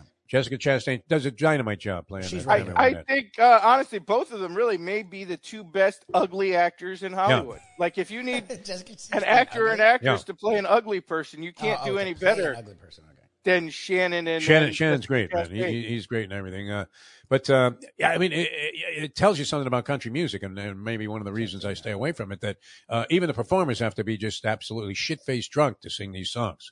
I don't think that's true anymore. I think No? uh, now it's all uh, you know talentless hacks who can write songs about product product placement. I think when you get to Nashville, like, and you sing that song about you know, eh, my wife left me and she took my dog and my truck, and they they are all like, uh, and I sure do miss my dog and truck. They're all like, okay, can you turn the truck into a Dodge Durango reference? Yes. And can you turn the dog into a uh, you know Labradors by Jones reference because we have those people ready to pay for this album. So we need to work in, and you know, if you could work in some Bud Light Lime into your song somewhere, that seems to be country music. Is all it is is drops about uh, prod. I mean, say what you will about Garth Brooks, and I wasn't like the biggest fan, even though I came up, uh, you know, in a day when he had. It seemed like every other hit was Garth Brooks. He was kind of the first one who blurred the line between country and pop and showed Right. up on pop stations all the time. You didn't hear him singing songs about Wolverine work boots. Like you didn't see him like, okay, I'm just gonna randomly yeah. work in a verse about Wrangler jeans here. But like all these people They- now, They're wrong. It's like their I whole was day. wearing my Wranglers, they really bring driving the Chevy. brand names. Yeah, in yeah, every that's good. All right, Professor, uh, any college uh, basketball picks or anything uh, before we get into the big board? Uh, yeah, we got one tonight. We got St. Louis going to Davidson. You look at St. Louis; they come in hot as a pistol. Davidson did win their last game, but they lost four before that. Uh, I think you got to like St. Louis, so I think it's currently laying one here, even though it's on the road. Uh, the Billikens seem to be rounding in and maybe getting ready to make a run at the NCAA tournament. And then tomorrow, all we could do because I can't for some reason get the look ahead lines on this is give you just a general point of reference because we got the Big 12 SEC Challenge uh, coming up on Saturday. All I can tell you is, as improbable as it seems, because everybody's talking about how great the Big 12 is, and they certainly have played great uh, through the course of the season. The SEC has historically shown up very big in this event the last few years. Um, I think you'll probably see some some big underdog lines here. I would be looking towards the SEC teams uh, to probably show up a lot uh, better than people are expecting because it seems to happen every year. Coming into this, the Big 12 seems to be hot, seems to bring a bunch of ranked teams to the event, uh, and then the SEC shows up and shows and plays very well. So I, I would definitely look at the SEC uh, teams in that, particularly as underdogs. And then you know when we get into yeah. the weekend, Go I'm going counter because this is a very weird line in the NFL to me. You listen to the national media, you listen to uh, you know shows like yourselves. All anybody was talking about is the San Francisco 49ers. Everybody seems to be on the the Niners, not just this weekend, but for the Super Bowl, talking up Brock Purdy, talking up that defense, talking about the skill position. And yet the line really won't move. It started at Philly minus two and a half. It bounced to three for a second, right back down to two and a half given the overwhelming amount of public sentiment that seems to uh, favor the Niners, I would like the the Eagles here because that that tells me it's the smart money that's keeping the number where it is, and uh, I would definitely look at the Eagles and Yeah. and maybe the under because honestly, this seems exactly like the, a matchup uh, where both defenses are really good against the strength of both offenses. Philly wants to run the ball. Frisco's great against the run. Frisco wants to pass the ball. Philly's great against the pass. I could see what people will call a boring game, but a, a very defensive game in this one. Yeah, you haven't watched us 23-17. because Yeah, everyone well we've under. talked to is all on the Eagles except for my dumbass. So Yeah. I- I'm on Oh, Eagles, really? too. I'm with you. Nationally, I again, again, well, we have sharks. I don't put any stock into the talking head credit shows because they're all full of morons. But Yeah. you know, I, nationally, it seems like everybody is on Frisco is, ta- is talking up the Niners in the That's story. good. Yeah. Let them all send it in on San Francisco. Eagles, That'll be great. Brandon Lang Yeah, let's get that number down a little bit more. Yeah. Uh, all right, Professor. Uh, What are we let's boarding get to it. The big board uh, uh, this week, and uh, always uh, a strong, solid feature of this program. So, uh, looking very much forward to what you have this week. Well, you know, Defo, uh, it's been kind of a slow week in sports. Not a lot going on. Uh, by the way, I meant to ask you because Lubie and I were talking about. Did they move the Pegasus? Did, didn't the Pegasus used to be the week between the championships and the Super Bowl, the off week? Uh, that I don't know. Uh, Okay. You know, the the concept has changed uh, from its original. Uh, you know, uh, the original race, uh, which was uh, people had to put up a million dollars to enter their horse, and uh, they were looking for a field of twelve, so there was twelve million on the line, and it was a winner take all, as I remember. You know, kind of you know, create that kind of big jackpot kind of buzz around a race, and uh, and, and that, that that fizzled out that that whole concept. So uh, now it's a three million dollar race, but uh, very representative field going, and I'm not sure if they moved the timing of the race though. All right, But, uh, uh, big event out at Gulfstream uh, annually. So Always uh, fun, Check yeah. that out tomorrow on a non-NFL day. Uh, anyway, kind of a slow week in sports, but there's you know me, I can be a little bit irascible. So uh, there's been a few people that have uh, aggravated me this week, and uh, this week, The what big we got of? is the big board of sports figures that can rot in hell. And it's not going to be the people you expect necessarily because we can't just keep, you know, digging Yeah. in the Ben Affleck well. Uh, I will tell you, Ben Affleck is not going to show up on this because he's not a sports figure, although he can certainly rot in hell. Yeah. Um, it's going to be people who have done something to deserve it. And uh, we'll start off with two people who just cannot shut up ever, cannot stay quiet. And and and for me, it's personally aggravating because it is, huh? It, it's my phone that doesn't want to respond. There we go. there it's you are. Patrick Mahomes' idiot family, and this is actually very personally aggravating to me because I like the Kansas City Chiefs. I've always rooted for Andy Reid because you know, Defo, we've always had a. Uh, uh, uh, a less than subtle enthusiasm for the fat guys in sports. So I like Andy Reid. Who doesn't like watching Patrick Mahomes play? Patrick Mahomes might be the most entertaining to watch quarterback ever. Like, I, and the guy's an alien.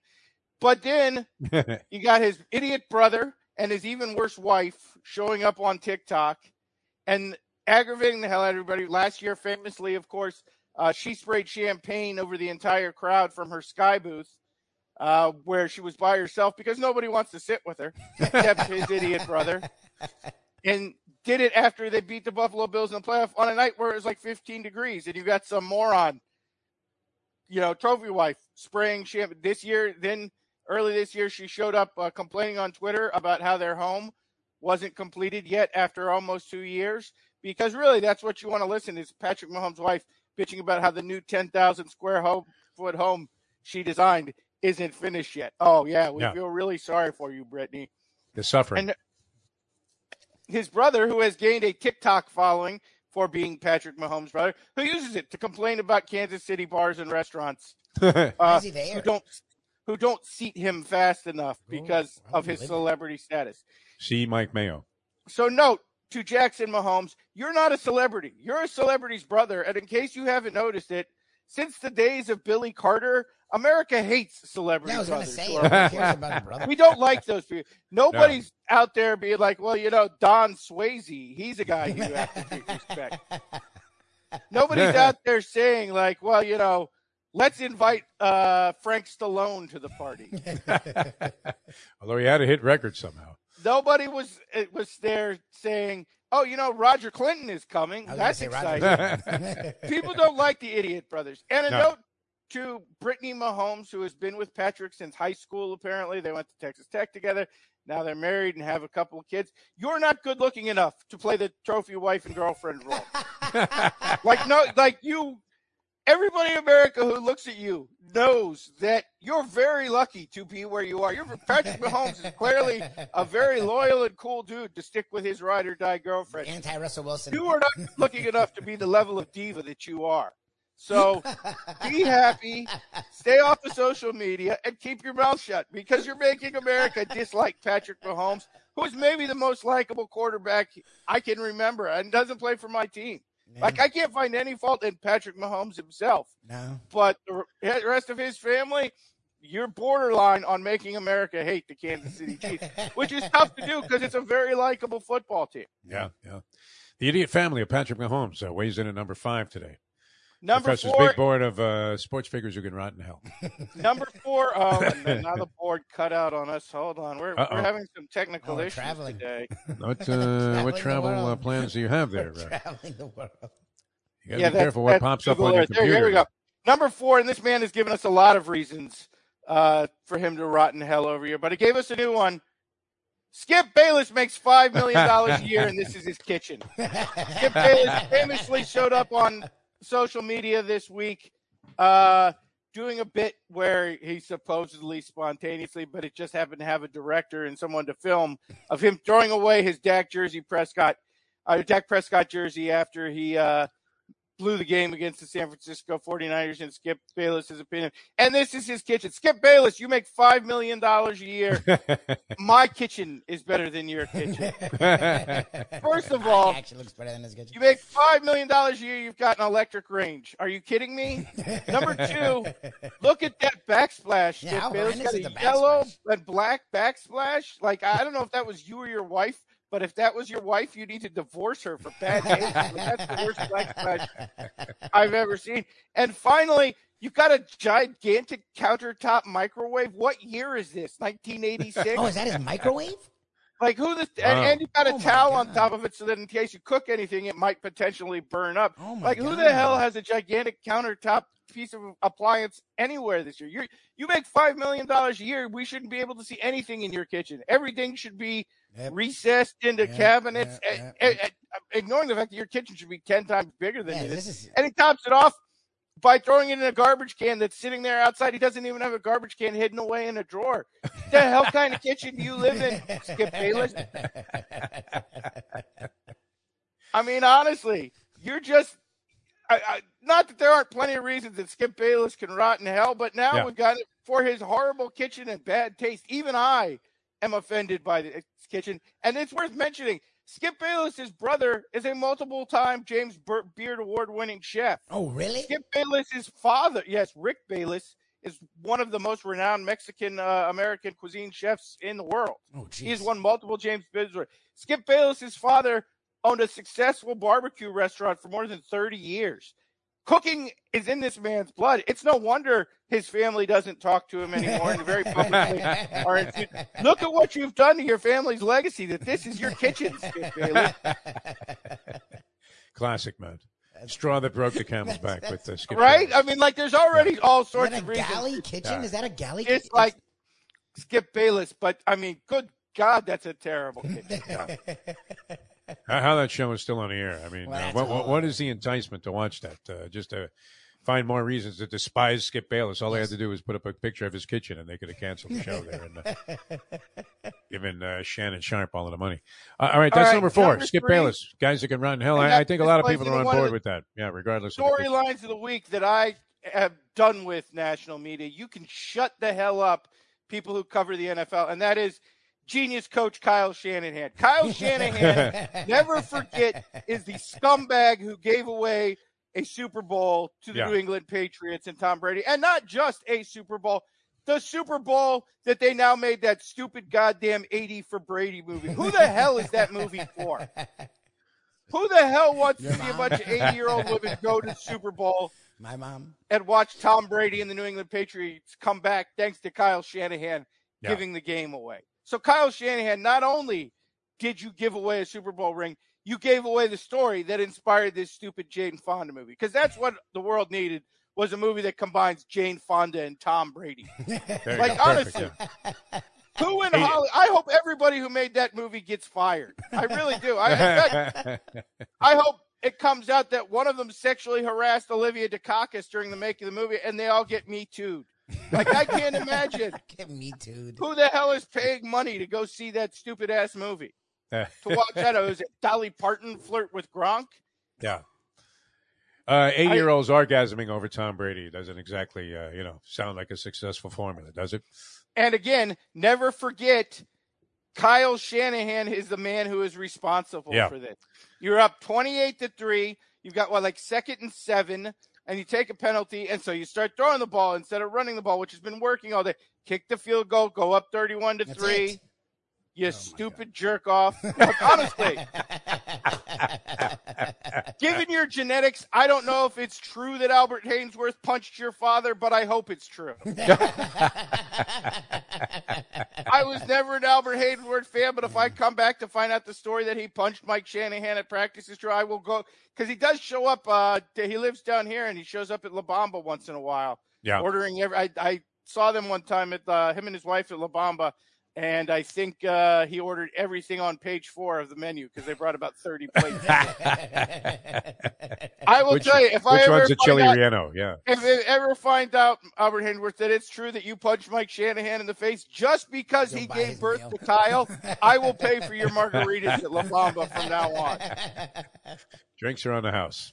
Never forget and never forgive Kyle Shanahan for 28 to 3.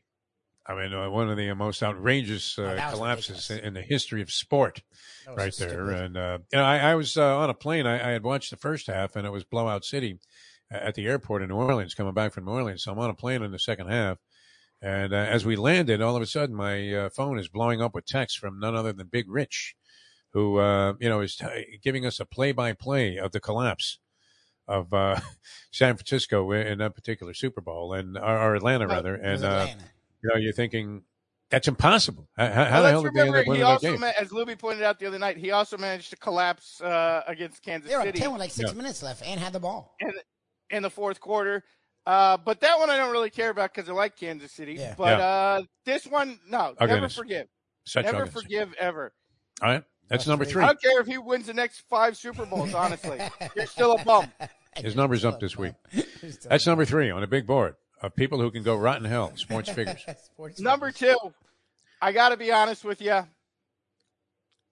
I, as much as I kind of like the Cincinnati Bengals because they got a lot of players I like, it is personally painful to me to watch Bengals game, and that is because of the gift that never stops giving you cancer. One Brian Flores. I hope you're watching this, Miami Dolphins fans, and I hope you know Joe Burrow is supposed to be a Miami Dolphin as he leads the Cincinnati freaking Bengals possibly to back to back Super Bowls. yeah. And we have to worry about concussions for the next 10 years. and even if Tua doesn't get another concussion, we have to worry about his leg just Yeah. randomly falling off.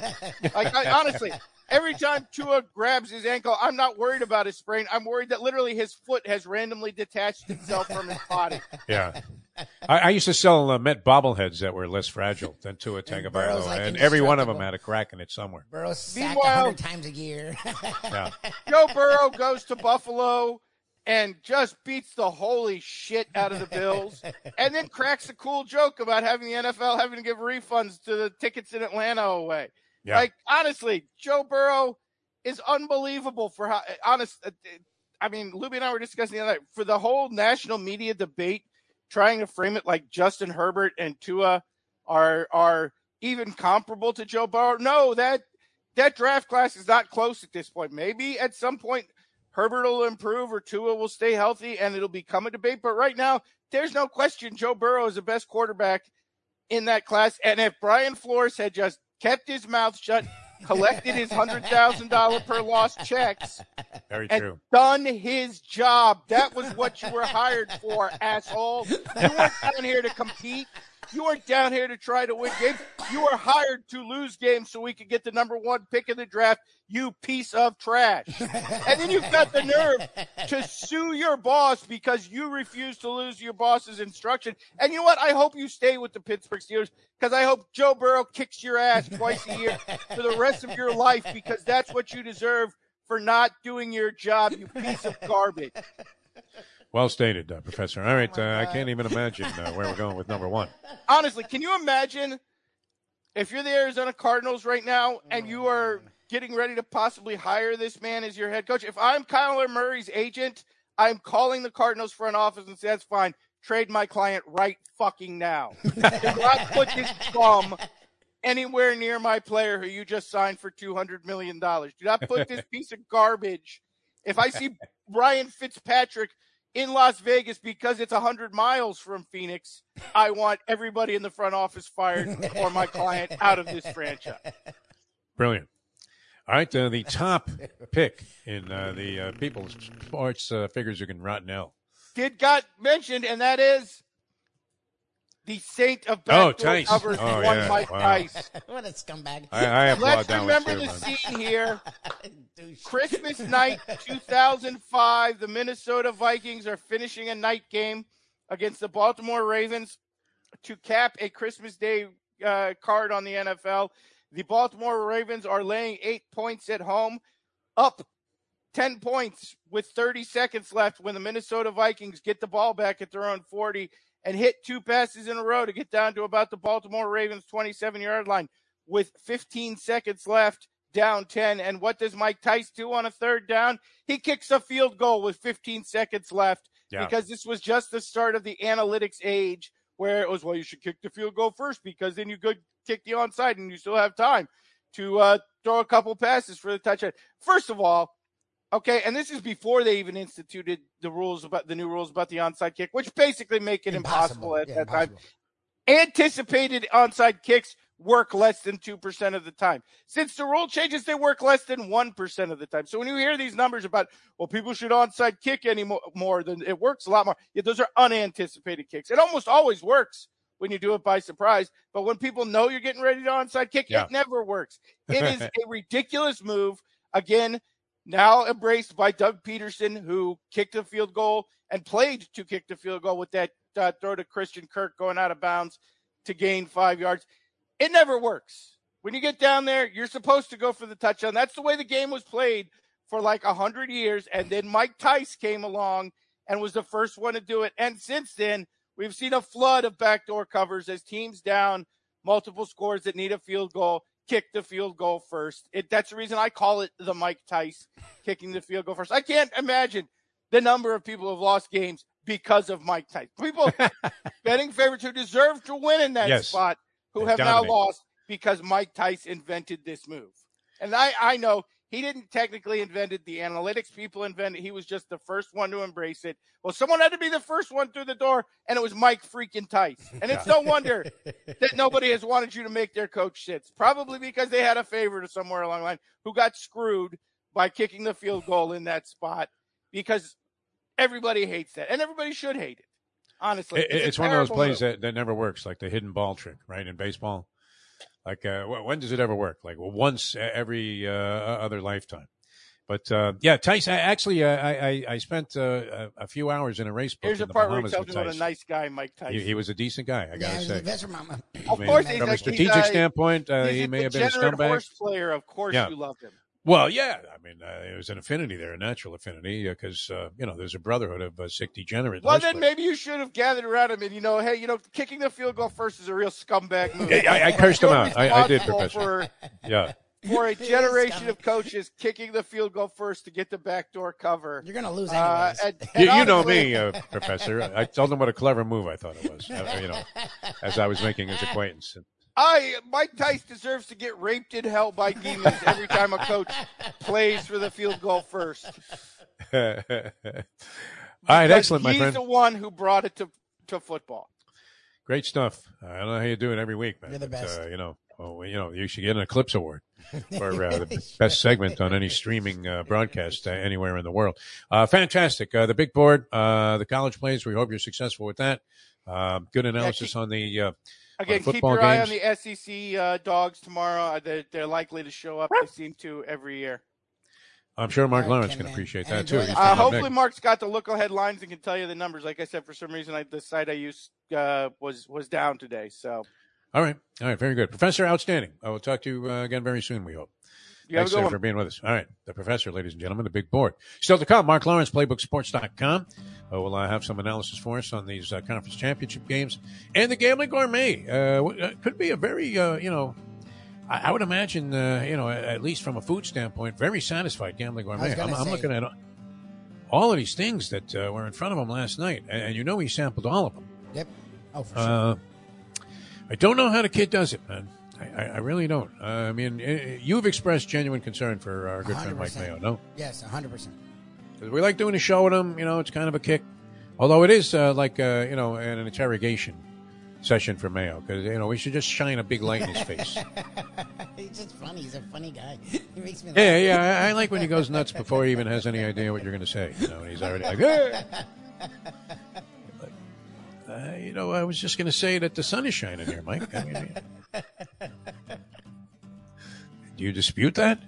Uh, no, he, he- he's going to join us later on, uh, try and defend the uh, indefensible uh, as the gambling gourmet here on a uh, Degenerate Friday. Back with more. Yeah, he'll have some analysis on this Pegasus race. I know he has a strong opinion on that.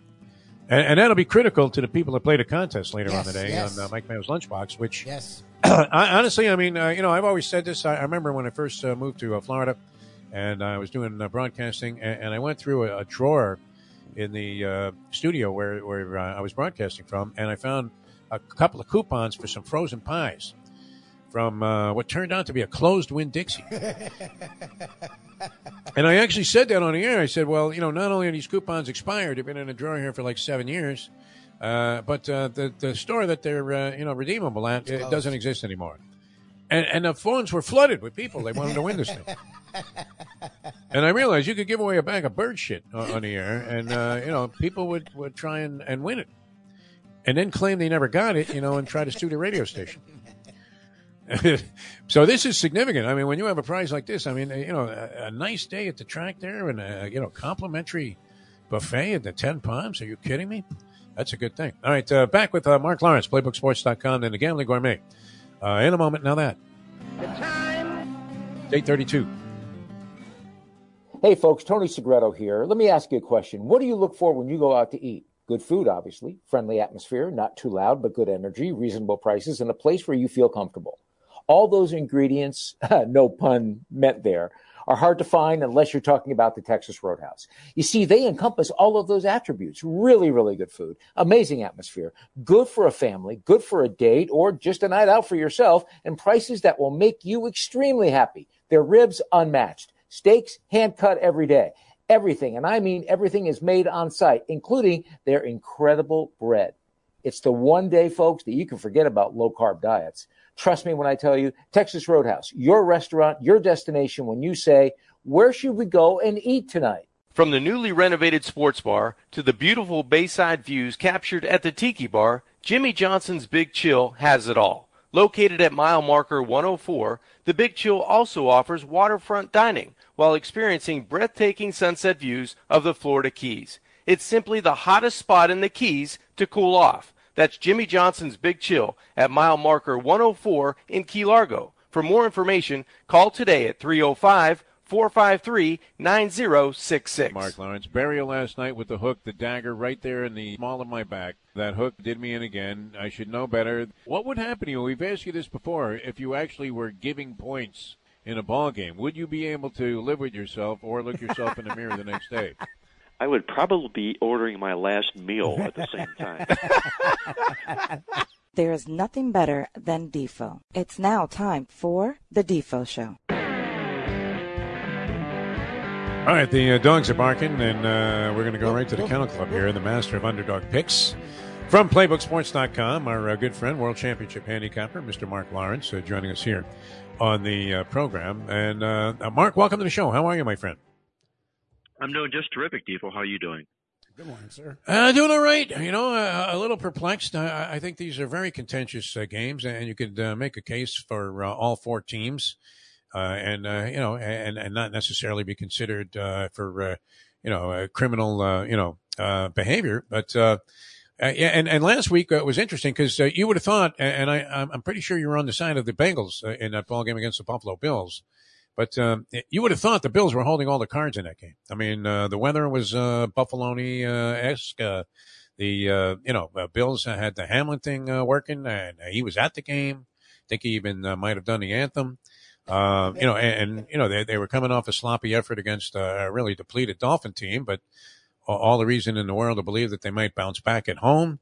And uh, the Bengals went in there and annihilated them. I mean, it wasn't even close, which I, I think has everybody again jumping on the Bengals bandwagon this week. But uh, I, I, what did you think of last week's games? And uh, you know, where does that lead you uh, when it comes to uh, you know what's coming up this week?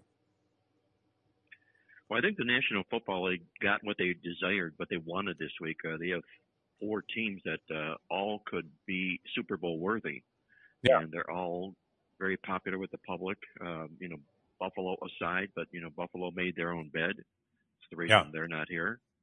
And you got the, one of, two of the hottest teams, obviously in the league, uh, on a major, major role here uh, in the Cincinnati Bengals, and also in the San Francisco 49ers, uh, who appear to look like they may be on a collision course, but it still remains to be seen. Uh, the thing that baffled me a little bit I, uh, the most is that about Cincinnati last week is uh, is is electric as that performance was, and you know they did everything. It may have been their best game, I think, for the season yeah. so far this year. Is uh, going into the game, they had had a lot of holes against other fellow playoff teams statistically, and uh, I sort of thought that's what kept me out of Cincinnati last week is the fact that that could end up biting them. You know, it's like a racehorse. You know, he can dispose, he can beat up all the claimers that he wants, but when he steps into that gate and he's going up against graded stakes winners, it's a different race. But it wasn't that case for Cincinnati last week. They really, really just, like I say, put Buffalo to sleep last week, and uh, I'll be curious to see whether or not they can do that this week against Kansas City, who's sitting back here uh, with this big triple revenge egg on their shoulder here. They've been taken out three times in the last 13 months yeah. by Cincinnati. More importantly, in the championship game last year.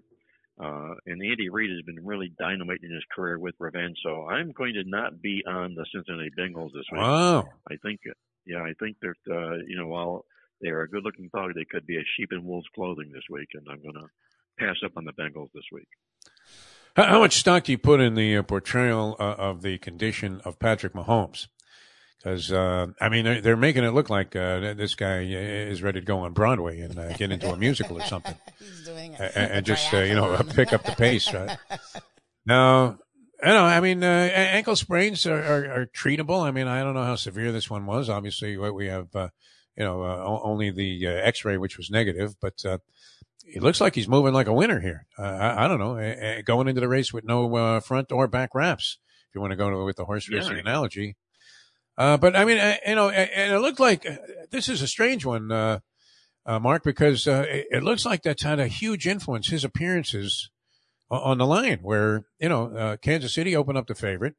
one on a hook, and then it was like one on a hook or two in favor of Cincinnati after the Mahomes injury, and you know, and, and you know, we, we, didn't know what level of severity it was, but now that he's out there dancing around on the practice field, uh, Kansas City's back in the favorites role.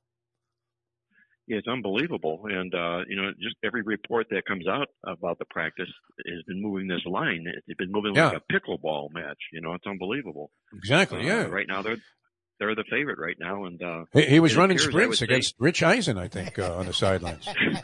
yes, he was. Yeah, yeah. exactly, and leaving him in the rearview mirror. Uh, you know, right, right. I mean, just taking off like a shot, like Bullet Bob Hayes.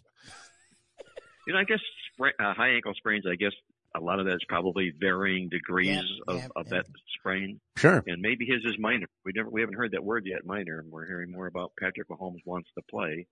Yeah. Uh, but here's my, my thought on this is that uh, if Patrick Mahomes is going to be behind center for Kansas City in the football game, I really truly believe that this game is not going to be won or lost by Patrick Mahomes or Joe Burrow, which is where all the focus is going to be. I think you're going to find the team that runs the football the best is going to win this game. And uh, to, to further that analogy a little bit is if you take a look at Kansas City, and what they've done this year is in games when, in which they've outrushed their opponent. They've they're eight and zero. Oh. They've won all eight of those games, and they beat the spread six times. In Cincinnati, in Cincinnati, you've got a team that has the the poorest rushing offense of the four teams. They're the only team that rushes for less than 100 yards a game. Uh, and I think that can be exposed here by Kansas City. I think they're not going to put the onus on Patrick Mahomes. I think they'll want him out there for as long as he can possibly be on that playing field. And it might not mean he's scrambling around and doing all those Patrick Mahomes type things. So I would say that you're going to see a little bit more rushing in this game than I think people are anticipating. The other thing I was worried about that Buffalo game, uh, what was uh, you know missing three starters on the offensive line, and uh, you know we, we, were talking about it earlier this week, Mark. Uh, uh, nobody has uh, more travails with offensive line makeshift and patchwork type offensive linemen coming in at the last second and trying to fill a big role. this is you know a step up in class in terms of competition. On top of it, and they look like the hogs out there. Uh, they really did. I mean, they were just mowing through the Buffalo Bills defense. Uh, oh, yeah. You know, and it was a very flat performance by Buffalo. Now, now uh, Philadelphia was impressive to me so far. I mean, far and away. You can just look at the score differential, but you know, we, we thought the Giants were coming in with, with, a, you know, at least a small measure of momentum off uh, what what was a near flawless performance that they had against the Minnesota Vikings on the road to win that game. And you know, there there was no reason to believe that they were going to get just wiped off the floor by the Philadelphia Eagles. Uh, you know, even if the Eagles prevailed, but um, it it was no contest. Uh, so so where does that leave you with uh, Philadelphia and San Francisco in, in terms? I mean, San Fran, can this story continue, or are you like a lot of people anticipating that? Uh, you know, with those 75 sacks, finally Brock Purdy is going to face something that he can't overcome. Well, you, you know what's uh, amazing is uh, when, you, when you break down the quarterback rating so far this year, Brock Purdy brings the best quarterback rating of all of all the four quarterbacks coming into the game. Now I realize it's a small sample, only the seven games he started, but he's never lost a game, and there's nothing fluky about his numbers. It's all what Kyle Shanahan's done to keep him uh, not losing the football game, if that analogy makes any sense. Uh, he game manages Brock Purdy as well as any coach can possibly do, and that's the reason for their success. Uh, and if you take a look at, I'm looking in, in I'm going to use San Francisco as a play with you on the show. This is that's going to be my play this particular week. Oh, beautiful. And, okay. Uh, Lubie's happy about that because uh, everybody's with got me, Philadelphia. It's not great for yeah, you. it's I a feel lot. bad for you. Yeah, that's Yeah. not great for you. But Well, good. Uh, the uh, you know, a couple of things here. Number one, the Philadelphia Eagles threw a no hitter last week. You know, as Yeah. you mentioned, Yeah, for all yeah, intents and yeah. purposes. yep, yep. And teams in the NFL who come off of wins of, of that margin, that magnitude, that size, 30 points or more, really struggle the next football game. It's Oh. called returning returning to the norm. Is re- really in truth what it is. Yep. Uh, you you can't continue to keep performing at that particular level, especially against playoff quality teams like San Francisco is. And let's go back a little bit to that rushing analogy that I just brought up before. If you take a look at uh, San Francisco, when they've outgained or outrushed their opponents this year, they're 14 and one straight up uh, this football season and 12 and three against the spread. Uh, again, it's Kyle Shanahan not letting Brock Purdy go crazy with the football. Just you know, being being composed, do what we do best. That's going to be running the football, and that's what San Francisco has done so well in the past two or three years is run the football better than the opponent does. Philadelphia's rushing yards come largely from Jalen Hurts, as we know. You know, he's a quarterback on the loose, and you get those rushing yards are added, you know, to his scrambling numbers and so forth and whatnot. I still feel that, and I know it's a throwing shoulder injury for Jalen Hurts that had kept him out before, but he had also had knee injuries or knee, knee problems. He was banged up both ways, and I still don't think he's at 100% at his best level here. Uh, I, I like San Francisco in this football game, and the other part of it is this: is that I we alluded to this before that when teams make it this far and they get tripped out in this championship game and they make it back the next year, they meet with the world of success, especially when their opponent is coming off of a win in point spread cover the previous game, which obviously Philadelphia did in that blowout of the New York Giants here. I think San Francisco is the better football team, and we'll see them win this game and go to the Super Bowl. Ah, Lubie doing a Kazatsky here because uh, almost everybody we talked to, uh, you know, was convinced that Philadelphia is going to, you know, be more likely to uh, replicate what they did last week. Uh, so uh, good, strong stuff here from Mark Lawrence, PlaybookSports.com, and uh, that line is just held steady at two and a hook. Uh, favor Philadelphia. I, I think it might have Professor reference it fluctuated to three briefly and then went back down to two and a half. Uh, uh, all right, Mark, playbooksports.com. You guys are all over it. Uh, everything happening where we're heading towards March Madness. a lot of college basketball. We have some nice stories going here with Jim Larrañaga, UM, and the Yep, FAU yep, guy, yep. Dusty May. Won again last night. Uh, probably was a bit of a sleeper against the point spread for uh, most of what is now a 19 game winning streak. Uh, what do you have working uh, with playbooksports.com and how can people find out more about it? Well, you mentioned the basketball depot. We're publishing a weekly basketball newsletter. It comes out every Friday at 6 p.m. Eastern tonight. Covers games obviously a week in advance. So uh, we, got, we got a real nice start to the basketball season. Uh, we had swept the best bets there two weeks in a row. We had a little bit of a rocky week this past week, but nonetheless, you can check out that basketball newsletter and this week's championship round playoff football newsletter. They're all online available at playbooksports.com. Fantastic. Highly recommended. I mean, uh, this is some uh, good degenerate sports uh, gambling reading, and uh, as you can tell by uh, Mark's presentation here over the years, uh, just phenomenal in terms of uh, the numerical research that goes into it and uh, all of the different things that uh, you can uh, apply into the equation to try and come up with winners. And been finding uh, long shots and underdogs for us for a long, long time. Uh, Mark, always a pleasure, my friend. Thanks so much for joining us here on the show. You guys enjoy the games. Be well, and let's hope the ball bounces our way this week. Thank Have you. a great weekend, Mark. Sounds good, man. How about Mark Lawrence on your uh, 49ers there, Lubie? I, I feel bad for him, but that'd be cool if The I was contrarian, always the contrarian. I mean, going against the grain there, taking the bigger point spread and saying, uh, yeah, give me two and a hook, and I'll uh, take my chances with Brock Purdy and the 49ers uh, in that NFC Championship game coming up on uh, Sunday at uh, 3 o'clock. Uh, all right, uh, we're going to come back with the Gambling Gourmet, uh, what should be a very uh, satisfied and gratified uh, Gambling Gourmet after his outing last night. Which uh, I'm not sure. uh, Was he overwhelmingly enthusiastic about going to this thing? Because uh, Well, he those was. guys, We were. they do a great job, I man. They really do. I, I'm not sorry I missed it because I don't know that I wanted to eat that much last night. But uh, wow, I mean, the food looked absolutely spectacular at the Red Meat Eaters Club. And I'm hoping they resurrect that thing again at the uh, tennis uh, event. That'd be awesome if uh, we could go to that. Uh, you would enjoy that. Yeah, Bring cool. the lovely Shirley, and uh, she'll have a nice time. It's That'd a be great. beautiful thing, sitting out there on a cool, uh, you know, Miami evening Nice. and uh, you know watching some great, great uh, top-notch professional tennis. Uh, all right, uh, coming back with the Gambling Gourmet in a moment on the Defo Show as we wrap up a Degenerate Friday. We will be later on at Gulfstream Park. Come on out and say hello, and that's what Mike Mayo's lunchbox, twelve o'clock today, out on the uh, apron, right where the horses kind of come on the track.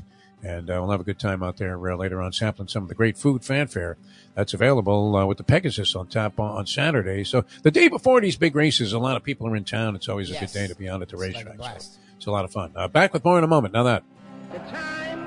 847.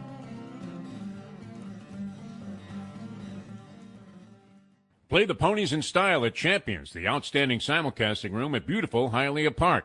Yes, the grand old lady of thoroughbred racing has never been more vibrant, and you can wager on the races from the top tracks around the country while enjoying a cocktail at the Brass Rail Bar or any of the fine food served throughout the facility. If poker is your game, you're covered in style, and you can play all your favorite Vegas style games, including blackjack, craps, and roulette, in Hialeah Park's sizzling hot casino. Get a player's card when you walk through the door for all kinds of generous amenities, including our favorite, free play, when you come out to the ultimate casino and entertainment destination, Hialeah Park. Hey folks, Tony Segreto here. You know, since day one, Catholic Health Services has been part of Old School. And since we've started letting people know about them, it's changed their lives. You see, Catholic Health Services, while being recognized as one of the top places for stroke rehab in the country, it's also about a group of people who not just excel in what they do, from the doctors to the nurses to the therapist, on and on and on. It's how they do what they do every single day that separates them from the pack. They do it with a passion, unmatched, and the inclusion of family in every step of the process. Trust me when I tell you this. If you want the best, unmatched rehab with a special group of skilled, caring people, there is truly only one place. And that one place is Catholic Health Services. These days, we're all looking for comfort anywhere we can find it. Thank goodness for Landlubbers Raw Bar and Grill in the plantation location because they are making sure you are as comfortable as possible. First of all, they're not only open for delivery and pickup, all you have to do is go to landlubbersbarandgrill.com for both pickup and free delivery. Their hours have changed a little bit. Monday through Thursday from 3.30 to 10 and Friday, Saturday, and Sunday from 11.30 to 10. You're going to have the best wings in the world. You're going to have a great burger. You're going to have their amazing soups. Again, Landlubbers, Raw Bar and Grill. It's nice and easy. Just go to landlubbersbarandgrill.com for both your pickup and free delivery. Thank goodness for Landlubbers for making you always feel right at home. All right, we have the Gambling Gourmet with us, Mike Mayo. Well, yeah, and you know me, uh, when it comes to like pro football, I usually like to sometimes handicap games on which is the better food city. Where, you know, Yes. where, where would I rather eat in? Uh, my mom, God bless her, 88 years old, and she follows some football, and we do a, a family pool where we make picks, and usually her her is based on which city she would rather visit or Nice. live in. Okay. But college football, you know, for me, it used to be, uh, you know, I, I always thought that the uh, quality of the football team was in inverse proportion to the amount of teeth in the crowd. so, like, Grab a bagel and a schmear, plus some Defo and Lubie. Welcome back to the Defo Show. Speaking of uh, Bagel and a Schmear, here he is, uh, Mike Mayo, who uh, we did not know was Jewish until we saw him consuming food at Grandpa's. Uh, that confirmed it for me. uh, we welcome the Gambling Gourmet to the show, and uh, Chopped liver. What am I? Chopped liver on turkey? Yeah. I, I thought I thought you were going to a boxing thing last night, uh, and uh, like a professional wrestling match uh, broke out. What was the story there? Brutus the Barber beef. This was a wild thing. It was, uh, you know, Evan Darnell, the Red Meat Lovers Club. Uh, Yeah. They uh, Were you in the always do it. He-Man Woman Haters Club, by the way? Did did you ever think about formulating one?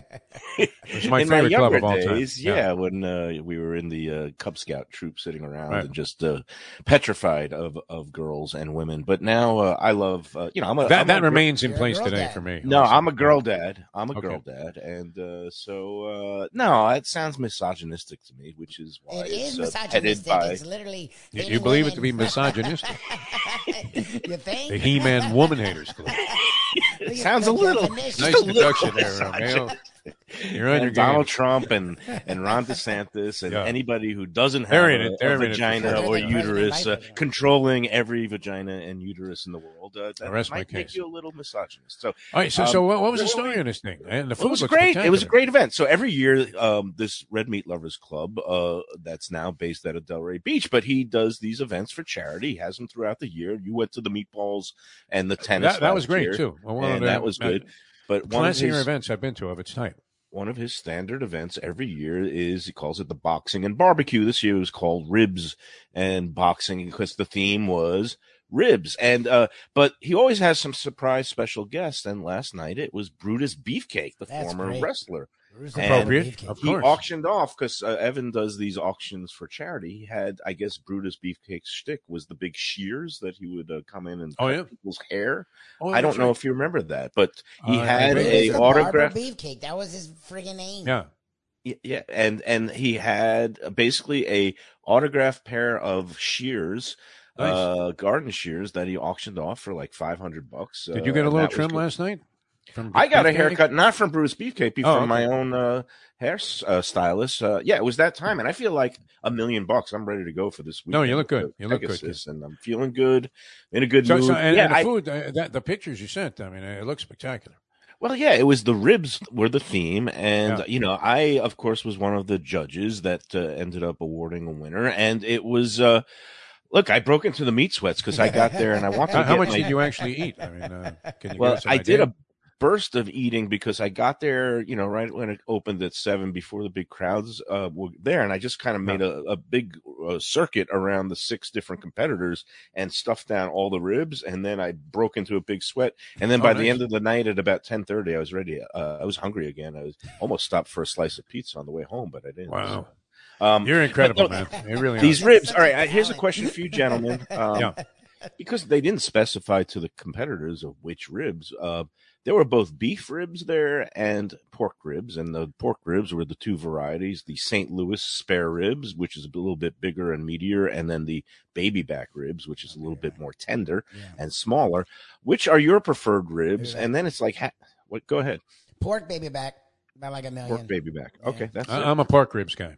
Okay. There were a lot of people in this crowd last night who, uh, I guess, like us, were Jewish and are observant or whatever. They'll, Oh, yeah. they'll do the pork thing. So there was a lot of uh, the pork competitors were a little surprised because there was a lot of left over, and that apparently a lot in the crowd just went for the beef ribs. And to me, the beef ribs, they weren't, in order to serve a proper beef rib, it's got to be those brontosaurus things. And they, Yep. there's not enough to go around for everybody. Yeah. So they were like peeling it off the bones and then slicing it up. And it's just more like Loses its impact. Yeah. and it wasn't really barbecue for me. You know, I it was a toss up. Our old friends from uh, a cut above butcher shop, uh, Nice. Jeff was there, and he did job. a proper uh, St. Louis rib that had just like the perfect amount of smoke ring and smoke flavor, and um, and it didn't fall off the bone. I hate when it's too moist and it just drops off the bone. I like Yeah. when it has a little bit of resistance. Especially Yeah. when you don't have a plate underneath it and it just goes to the floor. you know. On your shoes. to me, he he did the best rendition of what a barbecue rib should be, and he Yeah. got my uh, nod. But once again, the local hometown favorite, uh, Mr. Lee's, and he was at that uh, barbecue competition at the Fort Lauderdale Visit Lauderdale Festival. And you saw, I don't know if you prize? I was remember him, Lubie. He was inside and he served it with his famous cornbread, and his cornbread Yeah, that was great. Oh my god. but last night he was doing some baby backs, and they were a little too tender for me, and I didn't. Well, I- but All they right. were good. But they ended up winning uh, a second straight belt up there. So congratulations to Mister Lees. But it was good to see Jeff from uh, Cut Above, and unfor- he had an unfortunate event. He he told me last week he was like all out of sorts. He he he said a anvil dropped on his head And I was like, "What were you in a Bugs Bunny cartoon?" Is What- he what- the what- Tasmanian devil? He was in the Uh, how, kitchen. how, how uh, serious was his bookie? Uh, Yes, I he had a you know, worse on your playoff foot, it's run one than I thing, but did. They dropped the anvil on your head. My God, he had to go to the hospital and get staples. Oh, you know, like uh, jeez. they had to stitch up his head. with anvil? How, how, how is an anvil hovering over your head? I think that's what he said. I, I Yeah. it was a very. I didn't get into all the details. All I know Who's is he hanging anvils in their house? It was in the Is an kitchen. anvil a real thing? Like people yeah. have anvils? I, I don't. I don't know why there Oh, would that was be a an Bugs anvil Bunny thing. around. Yeah, it Yeah. sounds like Bugs Bunny, but Something uh, out of the Three Stooges. there. speedy exactly. recovery to Unbelievable. him. But it was now, a are great they event. doing? Are they doing the tennis uh, one again? Because I, I would like to go to that. And I, I think I, Lubie should uh, attend that. I'm yeah, no, I will. that. I will get in touch with Evan. Yeah. Um, he did That not a mention name. it last night, but again, if you go to redmeatloversclub.com, uh, then we could see their full upcoming events. They usually do it. I hope they're going to do it again because that right. was fun last year. So All right, we got to uh, get into the Pegasus. There is, yeah, no, uh, we got a lot of things to do. So, so Yeah. first of all, you know, I've got. Uh, I'm like a kid in a candy store because I got so many gambling options on the table this weekend. Like tonight, I've got to choose between two different poker tournaments. I might go up to uh, the Isle or the Pompano or Harrah's, whatever they're calling it, because they have a they have a multi-day tournament going on. It's like 150 dollar buy-in for Wow. hundred thousand dollars.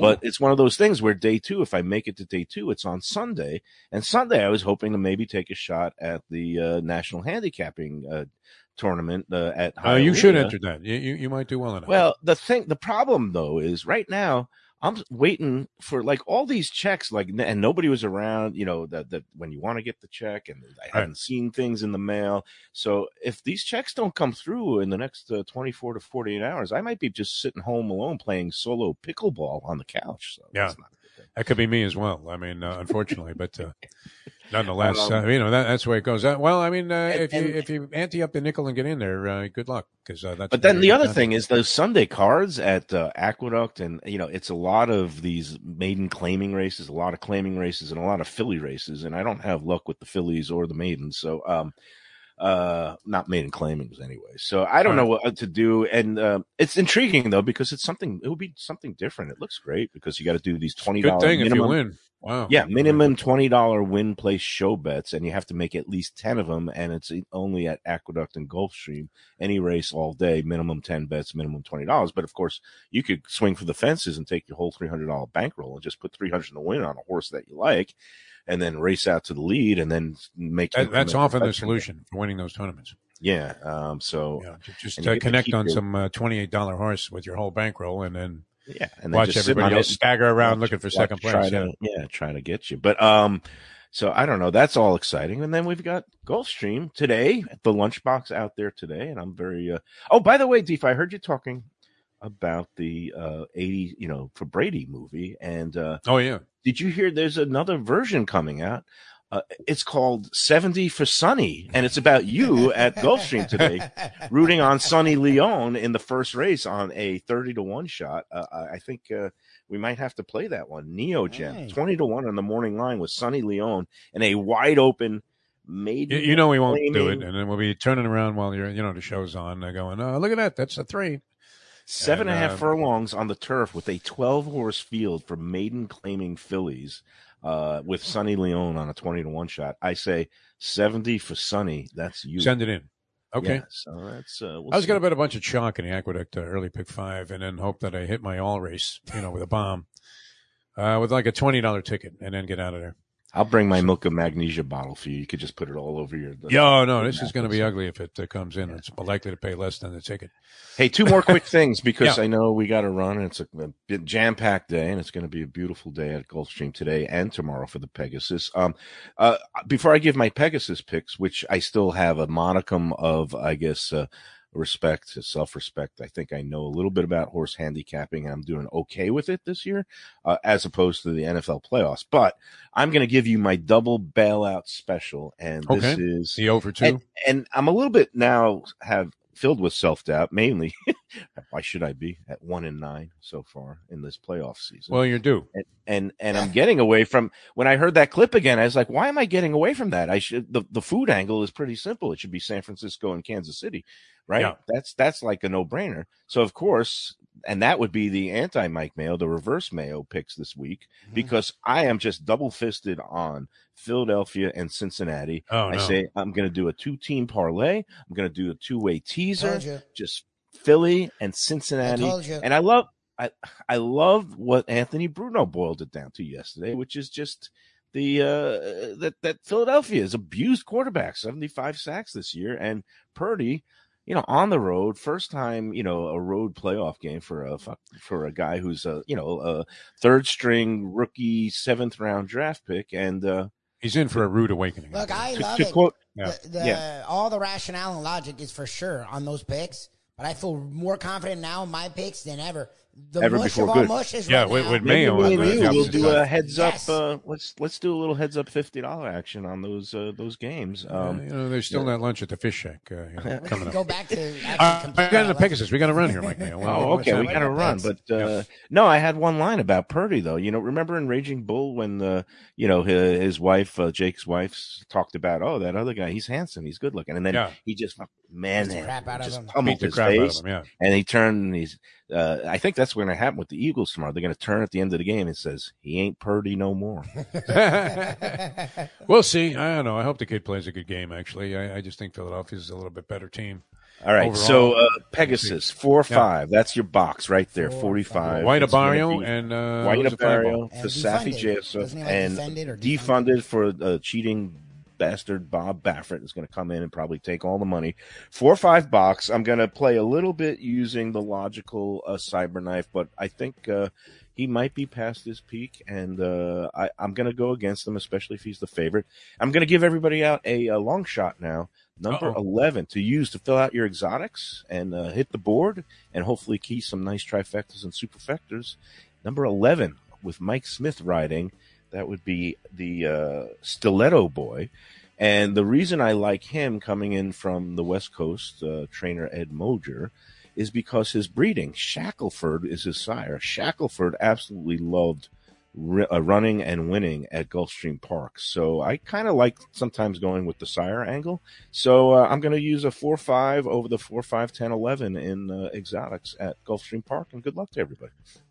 All right, well done. I See mean, you a uh, you can see a little depth of research there, the kind of stuff that might win you that contest at uh, Hialeah Park. All right, uh, we'll, we'll see you out there uh, in just a couple of hours. Gulfstream Park, uh, always fun. I, I like the prelude days to big stakes days also, like Oaks Day at the Kentucky Derby's uh, always uh, you know uh, spectacular, and you know there, there's always a little bit more of a vibe out there because you have all the people coming in from out of town for the Pegasus, so they're all hanging at the track today.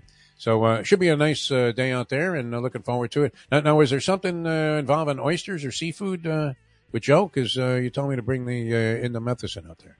Oh, Oh, no, oh. that was just after all my rib eating last night. Oh, my oh, okay. toes started to throb as I was walking back to Is the that right? It's. Oh, salt. nice. It's freaking But barbecue. you- yeah, but uh, I actually it subsided. I woke this, this Oh, good. morning, Okay. inflammation and pain free. So you could leave the indomethacin at home, All right. and I'll just start guzzling beer. Squeeze in, uh, squeeze in a walk of life in between the sessions. All right, uh, Mike no Mayo, the uh, No gambling gourmet. he ladies said no shot. All right, we'll see you uh, out there, 12 o'clock, Gulfstream Park, and right Sir. here on uh, South Florida Live. A great week of uh, shows. Had a lot of fun. Hope you guys enjoyed them. And uh, we have a Bleav podcast uh, later on today with Mike Golic. Yes. Uh, giving us his opinion on actually. uh, yeah, yeah, a lot of football conversation on there.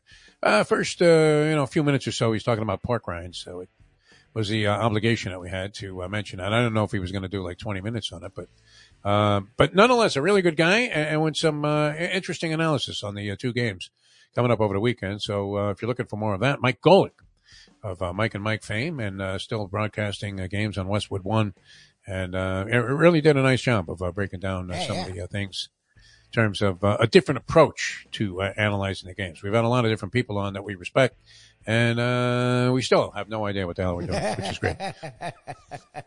All right, so we'll see you at 12 o'clock as we leave you know that. The time. It's 9.05. Let's go to eat a damn snack. Look what they done to my soul.